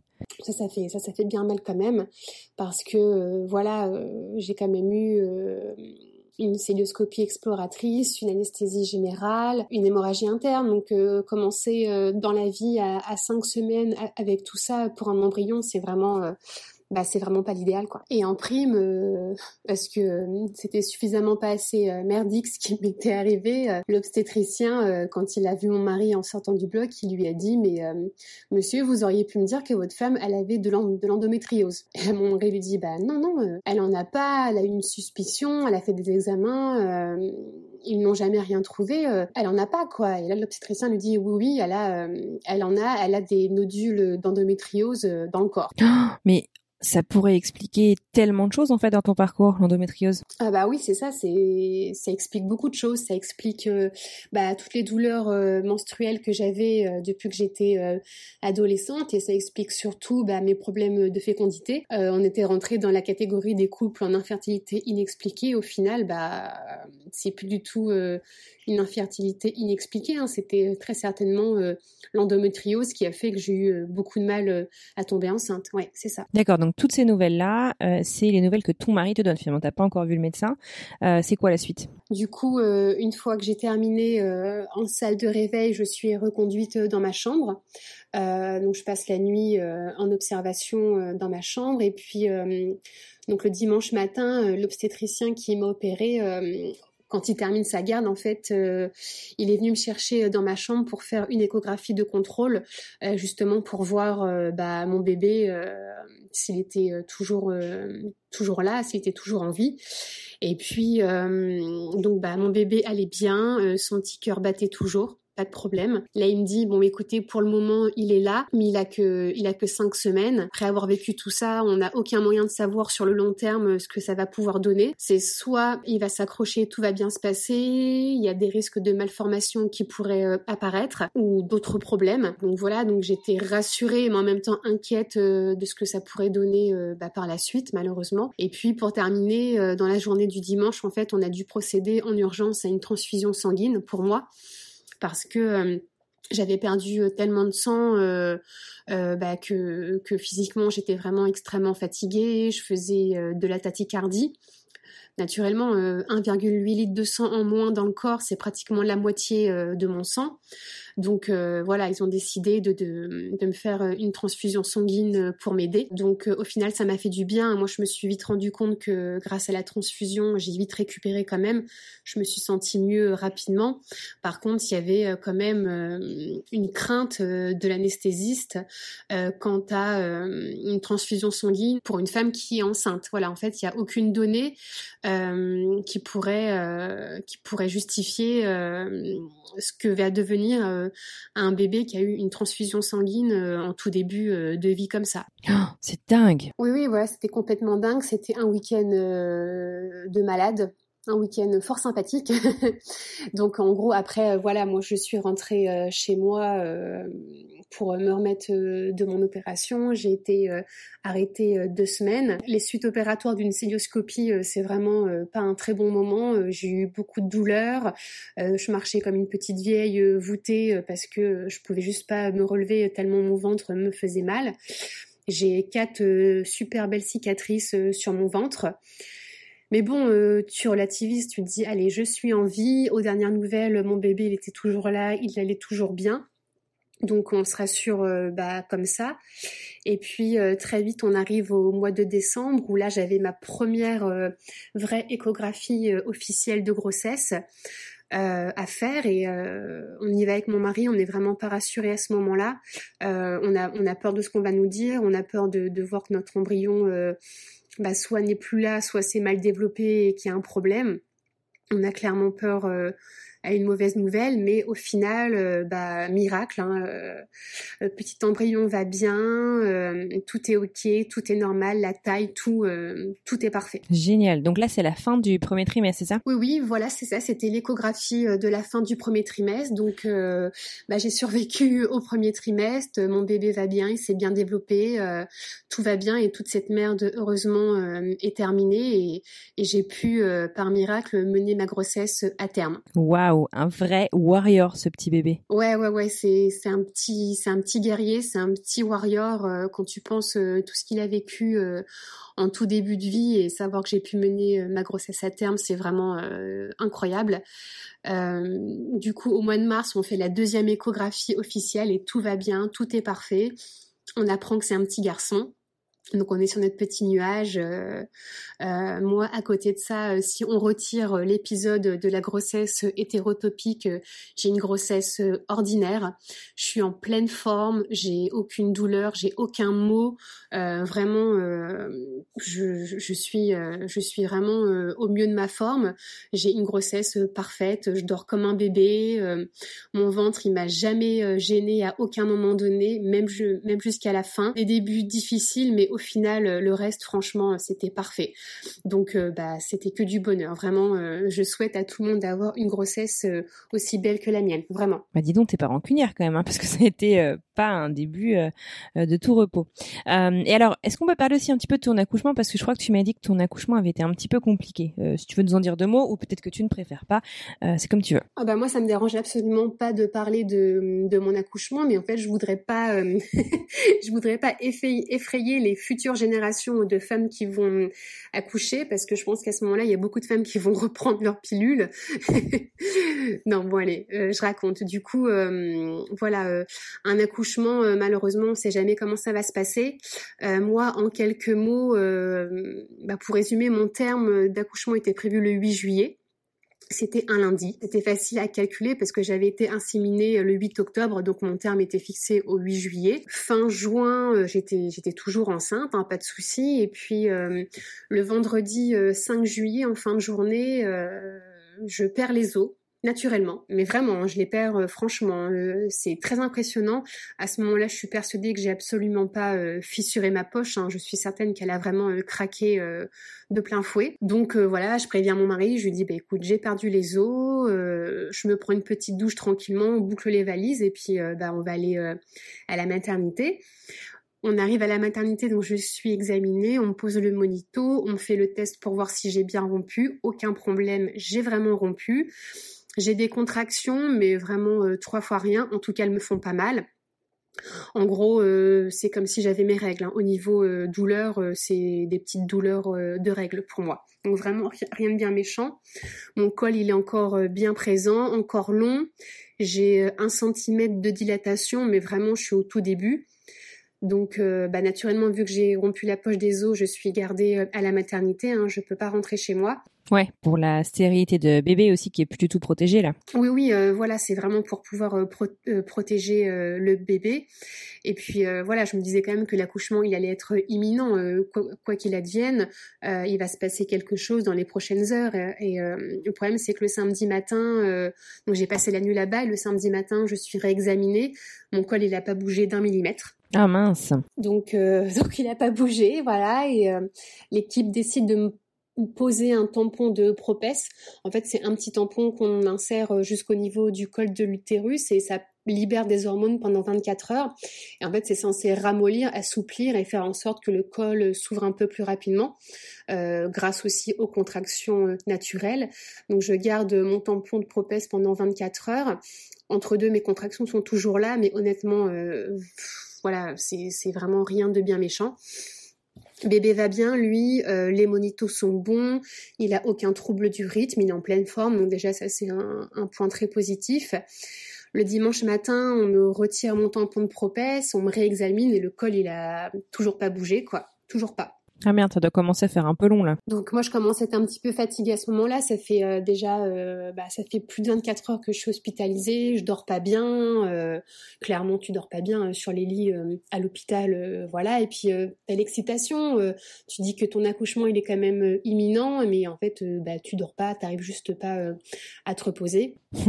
et puis tout le monde te dit dors pendant que tu peux, mais c'est insupportable parce que tu n'y arrives pas. Oui oui, c'est ça. Tout le monde te dit il faut vous reposer, madame, pour l'accouchement, mais toi, tu as, juste envie, c'est d'être à ton accouchement et puis bah, de rencontrer euh, ton bébé euh, pour la première fois. C'est tellement, euh, c'est tellement attendu. Moi, j'avais qu'une hâte, c'était bah, vraiment de le voir. Et puis, et puis voilà. Et, en fait, du coup, le dimanche matin vu que mon col il n'avait pas bougé, la sage-femme décide de me passer en salle de travail pour me poser une perfusion d'ocytocine pour déclencher chimiquement mes contractions pour accélérer un peu le travail. Donc euh, voilà, moi on me pose la perfusion, euh, je crois vers 9h du matin. J'ai pas ma péridurale dans la foulée euh, parce que je gère hyper bien mes contractions. Mais vraiment, ça me fait un peu mal, mais c'est vraiment très supportable. la perfusion d'ocytocine, en fait, elle est graduée jusqu'à 8. Et donc on commence à 1 et au fur et à mesure de la journée, en fait, la sage-femme, elle vient, elle t'en remet une dose à chaque fois pour aller jusqu'à 8. Donc logiquement, plus la dose augmente, plus les contractions sont fortes et intenses. Et moi, en fait, j'ai tenu jusqu'à 7 sur 8 euh, avant d'avoir euh, ma péridurale. Yeah, bravo. Ah ouais, ouais, plutôt, euh, plutôt bien joué. J'étais, bah, j'étais fière de moi quand même d'avoir tenu le coup jusque-là. Mais vraiment, malgré la perfusion d'ocytocine, moi, les contractions que j'avais, j'avais l'impression d'avoir mes règles. Hein. Vraiment, c'était pas plus fort, c'était pas plus douloureux. J'étais en pleine forme, je bougeais, je dansais bah, sur mon petit ballon.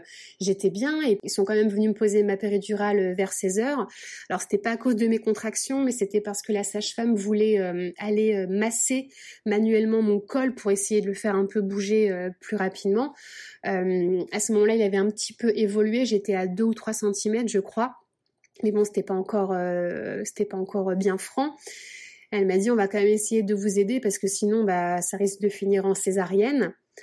Euh, à ce moment-là, moi, la césarienne me faisait pas peur, hein, je m'y étais préparée, donc euh, voilà, pas de problème, j'attends de voir, et puis je fais confiance euh, à mon corps, je me dis, mon col, il va s'ouvrir et je vais quand même réussir à faire un accouchement par les voies naturelles. Donc j'ai ma péridurale, ça se passe très bien, c'est vraiment pas douloureux, c'est vraiment passé euh, comme une lettre à la poste. Malgré tout, même si jusque-là j'avais géré mes contractions, je t'avoue que je suis bien contente d'avoir eu euh, ma péridurale parce que c'est quand même euh, c'est quand même bien pratique. On se sent quand même beaucoup mieux après. Hein. Ah, ah mais c'est clair que c'est une sacrément belle invention la péridurale.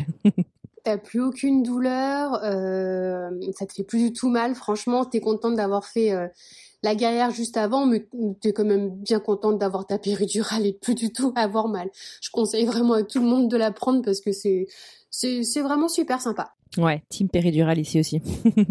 Et donc du coup, euh, bah, j'ai ma péridurale, mon col euh, bouge de mieux en mieux, il s'ouvre de plus en plus et en fin de soirée, euh, le dimanche, il est à 8 cm donc ce qui est plutôt pas mal, euh, sauf qu'en fait à ce moment-là euh, j'ai une stagnation euh, de l'ouverture de mon col. Pendant presque deux heures mon col ne bougera plus du tout. Et le problème c'est qu'avec la perfusion d'ocytocine en fait depuis plusieurs heures mon utérus commence à montrer des signes de faiblesse. Ah ouais, de la fatigue. Ouais voilà exactement de fatigue. il reste contracté des fois plusieurs minutes.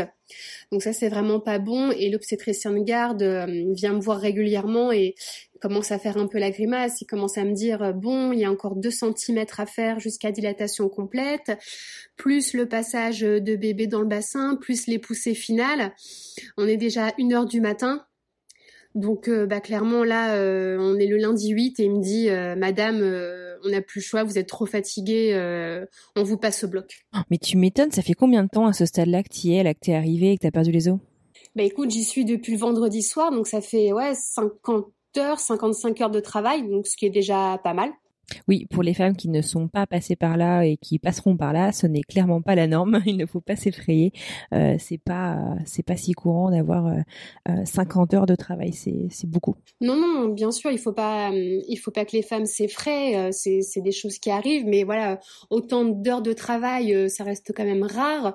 Après, même si j'ai eu beaucoup d'heures de travail, j'ai absolument pas souffert. Donc voilà, c'est, c'était long, mais j'ai pas eu 50 heures de travail dans la souffrance où j'en pouvais plus. Euh, je l'ai vraiment euh, très bien géré. Et puis, euh, et puis voilà. Donc au final, le coup près tombe, on passe au bloc.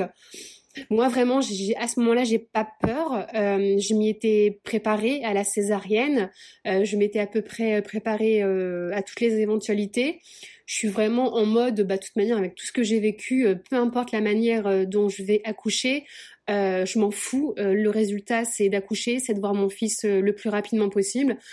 Donc euh, je suis pas hyper rassurée quand même, j'ai un peu la trouille et puis euh, je suis un peu fatiguée, mais bon, euh, j'y vais quoi. Bien sûr, et puis peut-être un petit peu de soulagement aussi. Euh, la rencontre approche à grands pas là. Oui, je pense que oui, soulagement, oui, parce que euh, parce que ça commence à être long et puis que j'étais fatiguée. Hein, j'avais pas dormi euh, du week-end, la journée, j'avais pas dormi non plus. Donc oui, le soulagement à un moment donné, dans le sens bon, ça y est, on y est, on va y aller. C'est une question de minutes, c'est une césarienne, c'est pas grave. Je vais rencontrer mon fils, c'est pas grave.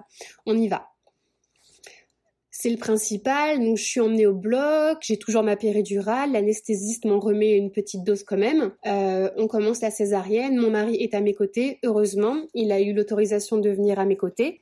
Ah c'est génial ça. Donc il est juste à côté de moi euh, au niveau de ma tête euh, bah, pendant qu'on pendant qu'on commence la césarienne. Euh, à ce moment-là, je suis quand même pas très rassurée. Euh, je tremble beaucoup. C'est assez incontrôlable. J'ai pas l'impression d'avoir plus peur que ça, mais mais je tremble. mes bras, tout tremble. Heureusement que je suis attachée. J'ai pas de douleur. Je ressens rien. Et l'anesthésiste me dit voilà madame, on a commencé, c'est en cours, tout va bien, pas de problème. Et puis euh, tout se passait bien et à un moment donné, je ne sais pas vraiment euh, ce qui se passe, ce qui m'arrive. Euh, je suis vachement secouée sur ma table. J'ai vraiment l'impression qu'on me triture. Je bouge beaucoup, mon corps bouge, mais je me dis mais qu'est-ce qui se passe en fait là? Je comprends vraiment pas. Ouais, ça te stresse pas trop tout ça? Bah en fait, euh, euh, si ça, ça commence un peu à me stresser d'être autant secouée. Je m'étais pas préparée. Je pensais pas qu'on bougeait autant pendant une césarienne. Et en fait, euh, ce que ce que je vais apprendre par la suite, c'est que vu que mon col était dilaté à, à 8 cm, en fait, mon bébé était déjà plutôt bien engagé dans mon dans mon bassin. Et en fait, il a fallu faire une, une bonne manœuvre pour aller euh, le chercher. C'est pour ça en fait que j'ai été autant euh, secouée, autant manipulée pendant la césarienne. Ah ouais, d'accord. Fallait aller le, le chercher là-bas, quoi, le sortir. Oui, voilà, il a fallu un peu manœuvrer pour pour le sortir. Sauf qu'à un moment donné, pendant la césarienne, je sens un poids en moins dans mon ventre. Ça me fait vraiment comme euh, une libération. Je sens que je suis moins lourde d'un coup et je comprends très vite qu'en fait mon fils est né. J'entends 1h58, donc c'est son heure de naissance. Et euh, sauf que, bah, sauf que je vois pas mon fils tout de suite. On me, on ne me le présente pas. La sage-femme, euh, avant euh, que je passe au bloc, m'avait expliqué qu'il fallait pas que je m'inquiète, que euh, avec une césarienne, parfois les bébés, ils ont un petit peu besoin d'atterrir. On les emmène très rapidement juste à côté, on s'occupe d'eux. des fois, on les, voilà, on retire un peu le liquide qu'ils ont pu avaler à ce moment-là, mais qu'il faut pas que je m'inquiète. Si ça se passe comme ça, on s'occupe de lui et après on me le ramène pour une rencontre et puis pour un petit câlin. Sauf que pour ma part, en fait, ça s'est pas passé comme ça parce que hum, mon fils, il est parti tout de suite, donc je l'ai pas vu, je l'ai pas entendu, je l'ai pas senti. Mon mari est parti avec lui, donc je suis restée toute seule. Et euh, je sais pas pourquoi, mais ma péridurale, en fait, euh, elle faisait plus effet. C'est-à-dire que quand on était en train de nettoyer mon utérus. Oh mon dieu quand on était en train de, de, vider mon utérus, de le nettoyer, en fait, ma péridurale ne faisait sûrement plus effet et j'ai et j'ai clairement tout senti. Euh, des douleurs sont apparues, j'aurais pas dû les ressentir, donc j'ai hurlé sur la table. Et après, c'est le trou noir. Je me rappelle de rien.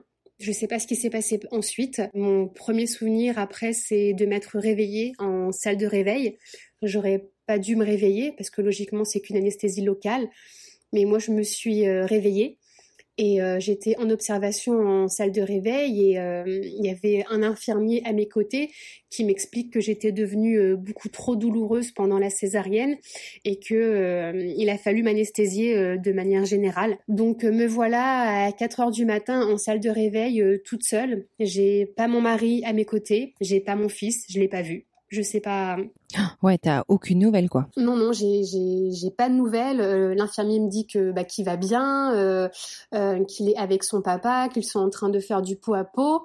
mais voilà, on me le dit, mais moi à côté, bah je l'ai je l'ai pas vu. C'est c'est c'est hyper traumatisant. Tu tu l'as porté pendant neuf mois et, ton enfant est né et je l'ai même pas vu, je l'ai même pas entendu.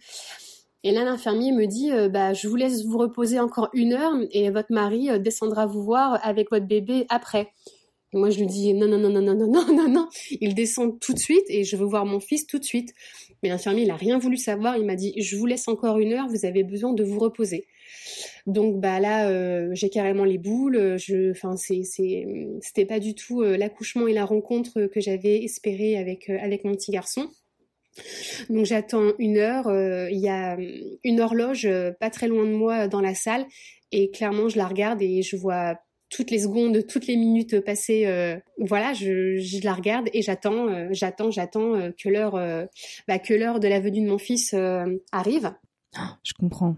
Et là, enfin, vers vers 5 heures du matin, je, suis toujours allongée dans mon lit et, et j'entends sur ma droite du bruit. Et je, tourne la tête et là, je vois, je vois mon mari qui arrive. J'en ai des frissons et les larmes aux yeux d'imaginer ce, moment.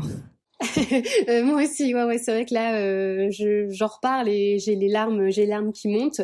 Donc, euh, bah, je vois mon mari qui arrive et il a, il a un tout petit bébé dans les bras et il s'approche de moi et, et il est juste, il, il, est juste magnifique.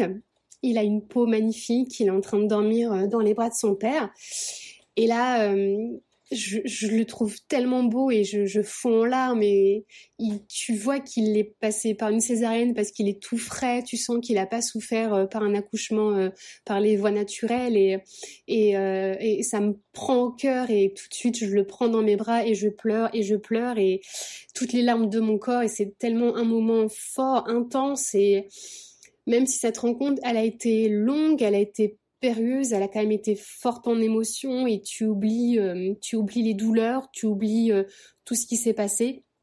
Ton petit garçon, il est là, il est avec toi. Je le mets au sein euh, tout de suite. Je voulais vraiment créer ce lien avec lui le plus rapidement possible. Initialement, j'étais partie pour allaiter, donc je me dis, je le mets au sein tout de suite. Donc voilà, on fait la première tétée, ça se passe très bien. Ah, c'est génial, le moment de pur, de pur bonheur, quoi. Donc voilà, tout va bien, on est tous les trois et à ce moment-là, c'est vraiment euh, que du bonheur. Ça, c'est génial. Je suis tellement heureuse pour toi, pour vous. Euh, vraiment. et donc aujourd'hui, il a sept mois, c'est ça? Merci beaucoup. Donc oui, aujourd'hui, il a 7 mois. Donc euh, il est né le 8 juillet 2019. Euh, Malgré tout, j'ai quand même eu un petit passage euh, difficile. Oui, c'est ce que tu me disais, un, un début pas évident. Oui, oui, voilà, j'ai fait ce qu'on appelle communément une petite dépression du postpartum. j'ai eu un gros coup de baby blues deux jours après la naissance de mon fils. J'ai eu énormément de fatigue. La césarienne, bon bah, elle m'a complètement, euh, elle m'a complètement retournée. J'ai allaité mon petit garçon pendant trois jours, mais l'allaitement c'était, c'était trop difficile pour moi. Euh, euh, je commençais à avoir des crevasses. toutes les femmes n'en ont pas, mais mais moi avec mon état de de fatigue, j'ai vraiment pas pu aller plus loin. C'était c'était trop dur. Donc au bout de trois jours, on est passé en mode biberon euh, classique. J'étais trop fatiguée et très honnêtement, je me voyais pas continuer mon allaitement. En plus, c'est à la demande, c'est hyper fatigant. C'est clair, c'est clair. Et puis c'est vrai que c'est un truc sur lequel on peut pas trop euh, t'aider. Enfin, en tout cas, on, peut te conseiller, etc. Mais on peut pas trop prendre le relais pour toi. Euh, donc c'est pas, c'est pas évident. Et je, ouais, je, je comprends. Exactement. Il y a, y a, y a que toi qui peux gérer du coup l'alimentation. C'est très difficile. Après, il y a des allaitements qui se passent très bien dès le début. Et mais moi, c'était pas le cas. Moi, honnêtement, je me suis sentie pas le courage d'aller plus loin. Donc, on est passé bah, sur les petits biberons. Du coup, j'ai pu déléguer un petit peu bah, cette partie-là. bah, mon mari, ça lui a fait très plaisir aussi hein, de pouvoir de pouvoir nourrir notre fils. Donc, ouais, un gros coup de blues pour moi à ce moment-là qui a duré en fait pendant plus de, plusieurs semaines, pardon. donc, à partir de là, on parle plus de baby blues, on parle de dépression du postpartum. mon bébé, il a eu des coliques du nourrisson. Ah ouais, c'est dur ça. Oui, oui, c'est très très dur. Moi, je connaissais pas du tout, mon mari non plus, donc euh, on a appris rapidement ce que c'était. Donc en fait, ton bébé, il, hurle euh, du matin au soir. Ouais, il a mal au ventre. C'est ça, oui, il a, il a des douleurs euh, au ventre, il a beaucoup de gaz. La journée, il dort pratiquement pas, c'était des micro-siestes. La nuit, c'était très compliqué, il avait mal au ventre, beaucoup de gaz, et tu peux absolument rien faire pour le soulager. Ouais, à part euh, câliner, mais là, euh, ça doit pas être facile sur les nerfs, sur la fatigue et encore. C'est ça. Des câlins, euh, l'envelopper, le sécuriser. Et encore, je peux t'assurer que des fois, les câlins, bah, ça marche pas tout le temps. Du coup, tout ça fait que les, les toutes premières semaines de vie de mon fils, elles sont, elles sont vraiment très intenses. moi, je dors même pas deux heures par nuit. Et, et, je me rappelle des bons conseils qu'on avait pu me, me donner avant d'accoucher. C'est surtout quand ton bébé il dort la journée, bah tu dors en même temps que lui. Euh, tu vas voir un bébé, ça dort tout le temps. Euh, non, non, non, non, non. un bébé, ça ne dort pas tout le temps. En l'occurrence, le mien, pas du tout. Mon fils, il dormait pas. Il faisait des micro-siestes de 10 minutes. Donc je me reposais pas du tout. Pas du tout et l'accumulation de fatigue, de stress, de questionnement parce que tu es une jeune maman, tu es un jeune papa, tu as aussi un milliard de questions, euh, pourquoi ceci, pourquoi ça, pourquoi est-ce qu'il est comme ça Donc euh, euh, donc tu as tout le temps ça en fait qui tourne dans ta tête tout le temps tout le temps et puis bah je pleurais tous les jours, c'était trop dur. Euh. Mais tu t'es fait aider du coup, tu es allé voir quelqu'un? Oui, oui, en fait, je, je suis pas restée comme ça. Hein. Très, très rapidement, j'ai vraiment pris conscience qu'il y avait quelque chose qui n'allait pas, que mon état d'esprit n'était pas normal, que j'avais besoin d'aide que je pouvais pas rester comme ça. Euh, donc au plus fort de, de, ma crise de pas bien, euh, c'est-à-dire que je supportais même plus d'être dans la même pièce que mon fils. Hein. Oui, et en même temps, euh, les cris non-stop, enfin ça, ça, ça, tape sur le système, quoi. Enfin, c'est hyper dur. C'est ça, c'est épuisant, mais vraiment, c'est très très épuisant. Il faut vraiment le vivre pour se rendre compte de la difficulté que ça peut être. Mais euh, j'ai quand même eu cette présence d'esprit euh, encouragée par mon mari à me dire Alexandra, tu vas pas bien, faut que tu réagisses tout de suite, faut surtout pas que tu laisses les choses s'aggraver pour toi, pour Samuel. Euh, il faut faire quelque chose.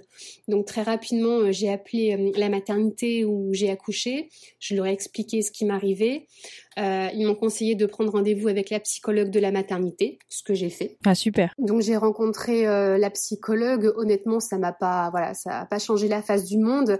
Par contre, elle a juste été choquée euh, d'apprendre qu'avec tout le parcours que j'avais eu, tout ce qui s'était passé euh, avant d'avoir Samuel et lorsque j'étais enceinte, elle était très étonnée qu'on m'ait jamais proposé d'avoir un, un, suivi psychologique. Tu n'y as pas pensé Tu n'as bah non, moi tu sais, je suis un peu en mode, je suis un peu en mode guerrière. Hein. J'encaisse, je mets bien profond fond à l'intérieur euh, tout ce qui m'arrive, hein, j'encaisse. Et puis bah là, euh, quand tu dis à maman, euh, toutes les barrières s'effondrent et, tout ce que tu as vécu en fait remonte à la surface. C'est hyper violent. Et moi, c'est clairement ce qui m'est arrivé, hein, la fatigue, plus, plus tout ce qui m'est arrivé. Je me suis pris tout ça en pleine tête, donc j'ai littéralement pété les plombs. Je suis allée du coup voir très rapidement mon médecin traitant. Euh, j'ai eu la chance d'échapper aux, aux, antidépresseurs. Il m'a juste prescrit des anxiolytiques pendant un mois, histoire de me déstresser et surtout euh, pour mon cerveau en mode off, pour surtout que j'arrive à dormir. Il m'a dit déjà si vous arrivez à dormir, vous allez voir, ça sera beaucoup mieux, vous allez vite récupérer. Donc ça m'a fait du bien. Et à un moment donné, bah, j'ai vu la différence. Voilà, au fur et à mesure des semaines, euh, moi je me sentais mieux, reposée. Mon fils, ses coliques se sont calmés. Il a commencé à faire ses nuits.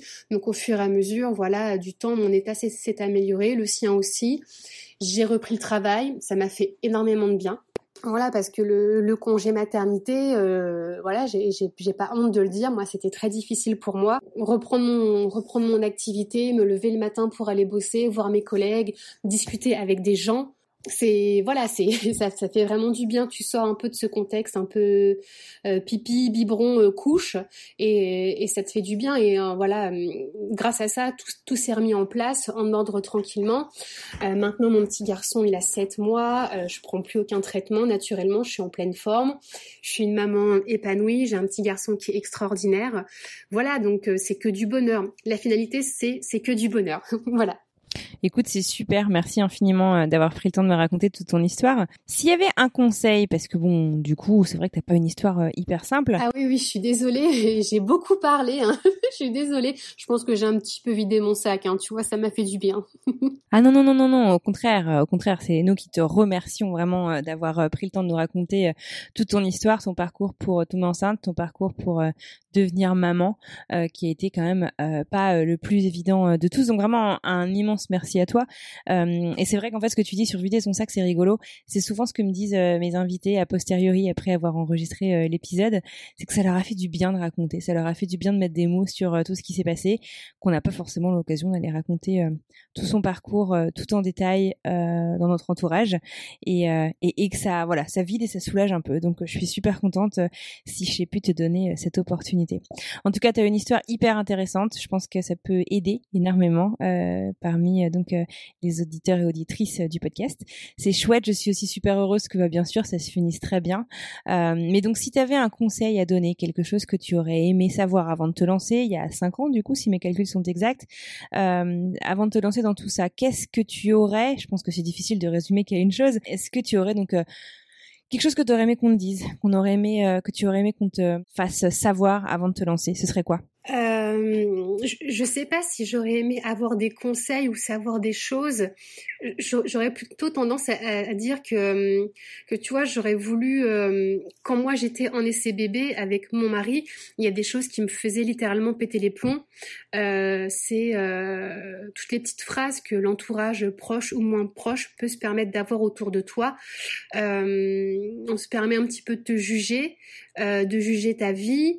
Et, euh, et tu vois, dans le sens où si tu tombes pas enceinte, bah, c'est parce que tu penses trop, c'est dans ta tête. Mais oui, enfin, Alexandra, il faut lâcher prise. c'est bien connu. Oui, voilà, c'est mais tu sais, il faut lâcher prise, hein, euh, euh, c'est dans ta tête, euh, tu vois. Enfin, ça, c'est des choses qui me mettaient juste hors de moi. Ou toutes les fameuses phrases. Alors le bébé, c'est pour quand Alors Alexandra, c'est quand tu fais un bébé Bientôt 30 ans. Mais à un moment donné, enfin, excuse-moi, mais ta gueule, quoi. tu connais pas ma vie, tu sais pas du tout ce que je suis en train de vivre. donc voilà, plutôt un conseil pour toutes les femmes qui éventuellement vivraient la même chose, de ne pas se laisser un peu empoisonné par toutes ces réflexions qui qui peuvent paraître euh, anodines, mais cumulées quand tu es en parcours euh, bébé infructueux, en parcours de PMA, bah clairement ça vient de pourrir la vie. Euh, moi, je me suis jamais permise de remettre en place ces personnes. J'aurais dû le faire, je sais pas. Est-ce que ça m'aurait aidé? Je pense pas, mais tu vois, je crois qu'à un moment donné, il faut dire merde. Clairement, faut dire merde aux gens. Euh, faudrait réussir à les recadrer et leur dire en, gros, bah foutez-moi la paix, euh, ça vous regarde pas, euh, c'est ma vie privée, euh, laissez-moi faire ma vie, quoi. Moi, c'est plus ça. voilà. Et puis je dirais en plus qu'il faut, il faut quand même avoir beaucoup de courage quand on quand on démarre un, un parcours de PMA. il faut pas oublier qu'à côté de ça, bah, la vie continue l'entourage, euh, les proches peuvent avoir des bébés autour de soi.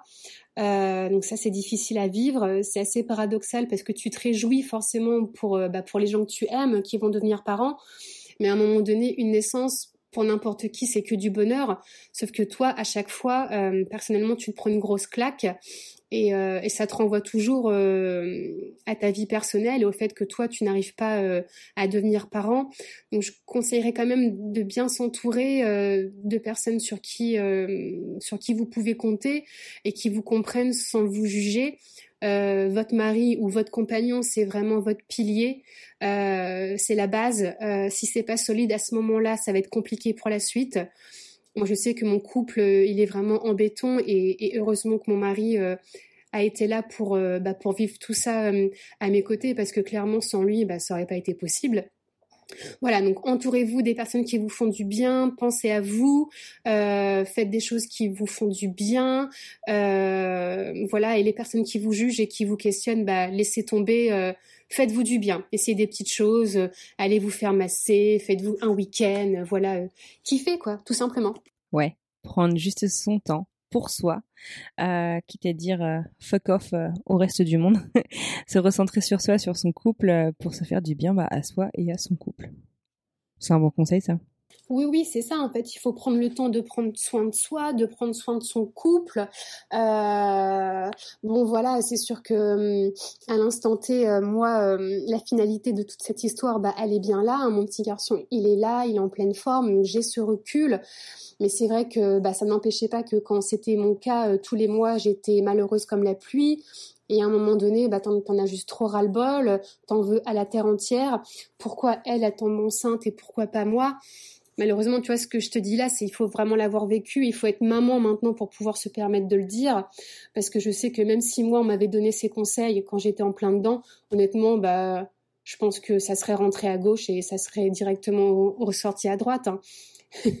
ben oui, mais quand tu es dedans, euh, tu, te dis euh, non, ben oui, d'accord, bien sûr, euh, trop facile à dire, mais je pense que, que chacune, chacune doit trouver sa voie et sa façon de faire ou de trouver les choses qui font du bien et surtout, il faut beaucoup, beaucoup, beaucoup de courage pour arriver, pour arriver au bout. Très bien. Écoute, euh, un immense merci à toi, Alexandra. Qu'est-ce qu'on peut te souhaiter pour la suite? Mais de rien, je t'en prie. Merci à toi de m'avoir laissé euh, la possibilité de pouvoir euh, m'exprimer sur ton podcast. Qu'est-ce qu'on peut me souhaiter pour la suite? Bah, pas de deuxième bébé. je suis pas prête à remettre le couvert tout de suite. Non, non, là pour le moment, euh, bah juste profiter de notre petit garçon avec mon mari, euh, le voir évoluer, le voir grandir. C'est notre, euh, c'est notre source de bonheur au quotidien. Même si des fois on est un, un petit peu fatigué, mais c'est pas grave. Mais le voir grandir, rigoler, gazouiller, c'est vraiment extraordinaire. Moi, je souhaite vraiment à tous les couples et à toutes ces femmes qui le désirent de pouvoir vivre ça, parce que devenir maman, c'est vraiment génial. Très bien. Eh ben, écoute, euh, merci Alexandra. C'est tout ce qu'on te souhaite. Avec grand plaisir. Merci à toi. Bon, je te souhaite une très très bonne continuation et je te dis à très bientôt. Merci beaucoup. À très bientôt. Merci à toi. Et voilà, c'est la fin de ce nouvel épisode de Alors c'est pour bientôt le podcast. J'espère qu'il vous a plu. Retrouvez un nouvel épisode tous les mercredis sur toutes les plateformes de podcast. En attendant, si vous souhaitez plus d'informations sur le podcast et mes invités, direction le compte Instagram alors c'est pour bientôt podcast ou sur le site internet alors c'est pour bientôt podcast.com. Si cet épisode vous a plu, rendez-vous sur Apple Podcast pour me le dire avec plein d'étoiles et un commentaire. C'est le meilleur moyen de m'aider et de permettre au podcast de trouver d'autres auditeurs que le podcast pourrait intéresser. Si vous souhaitez témoigner, n'hésitez pas à m'écrire directement sur Instagram. En attendant, je vous souhaite une très belle semaine et je vous dis à mercredi.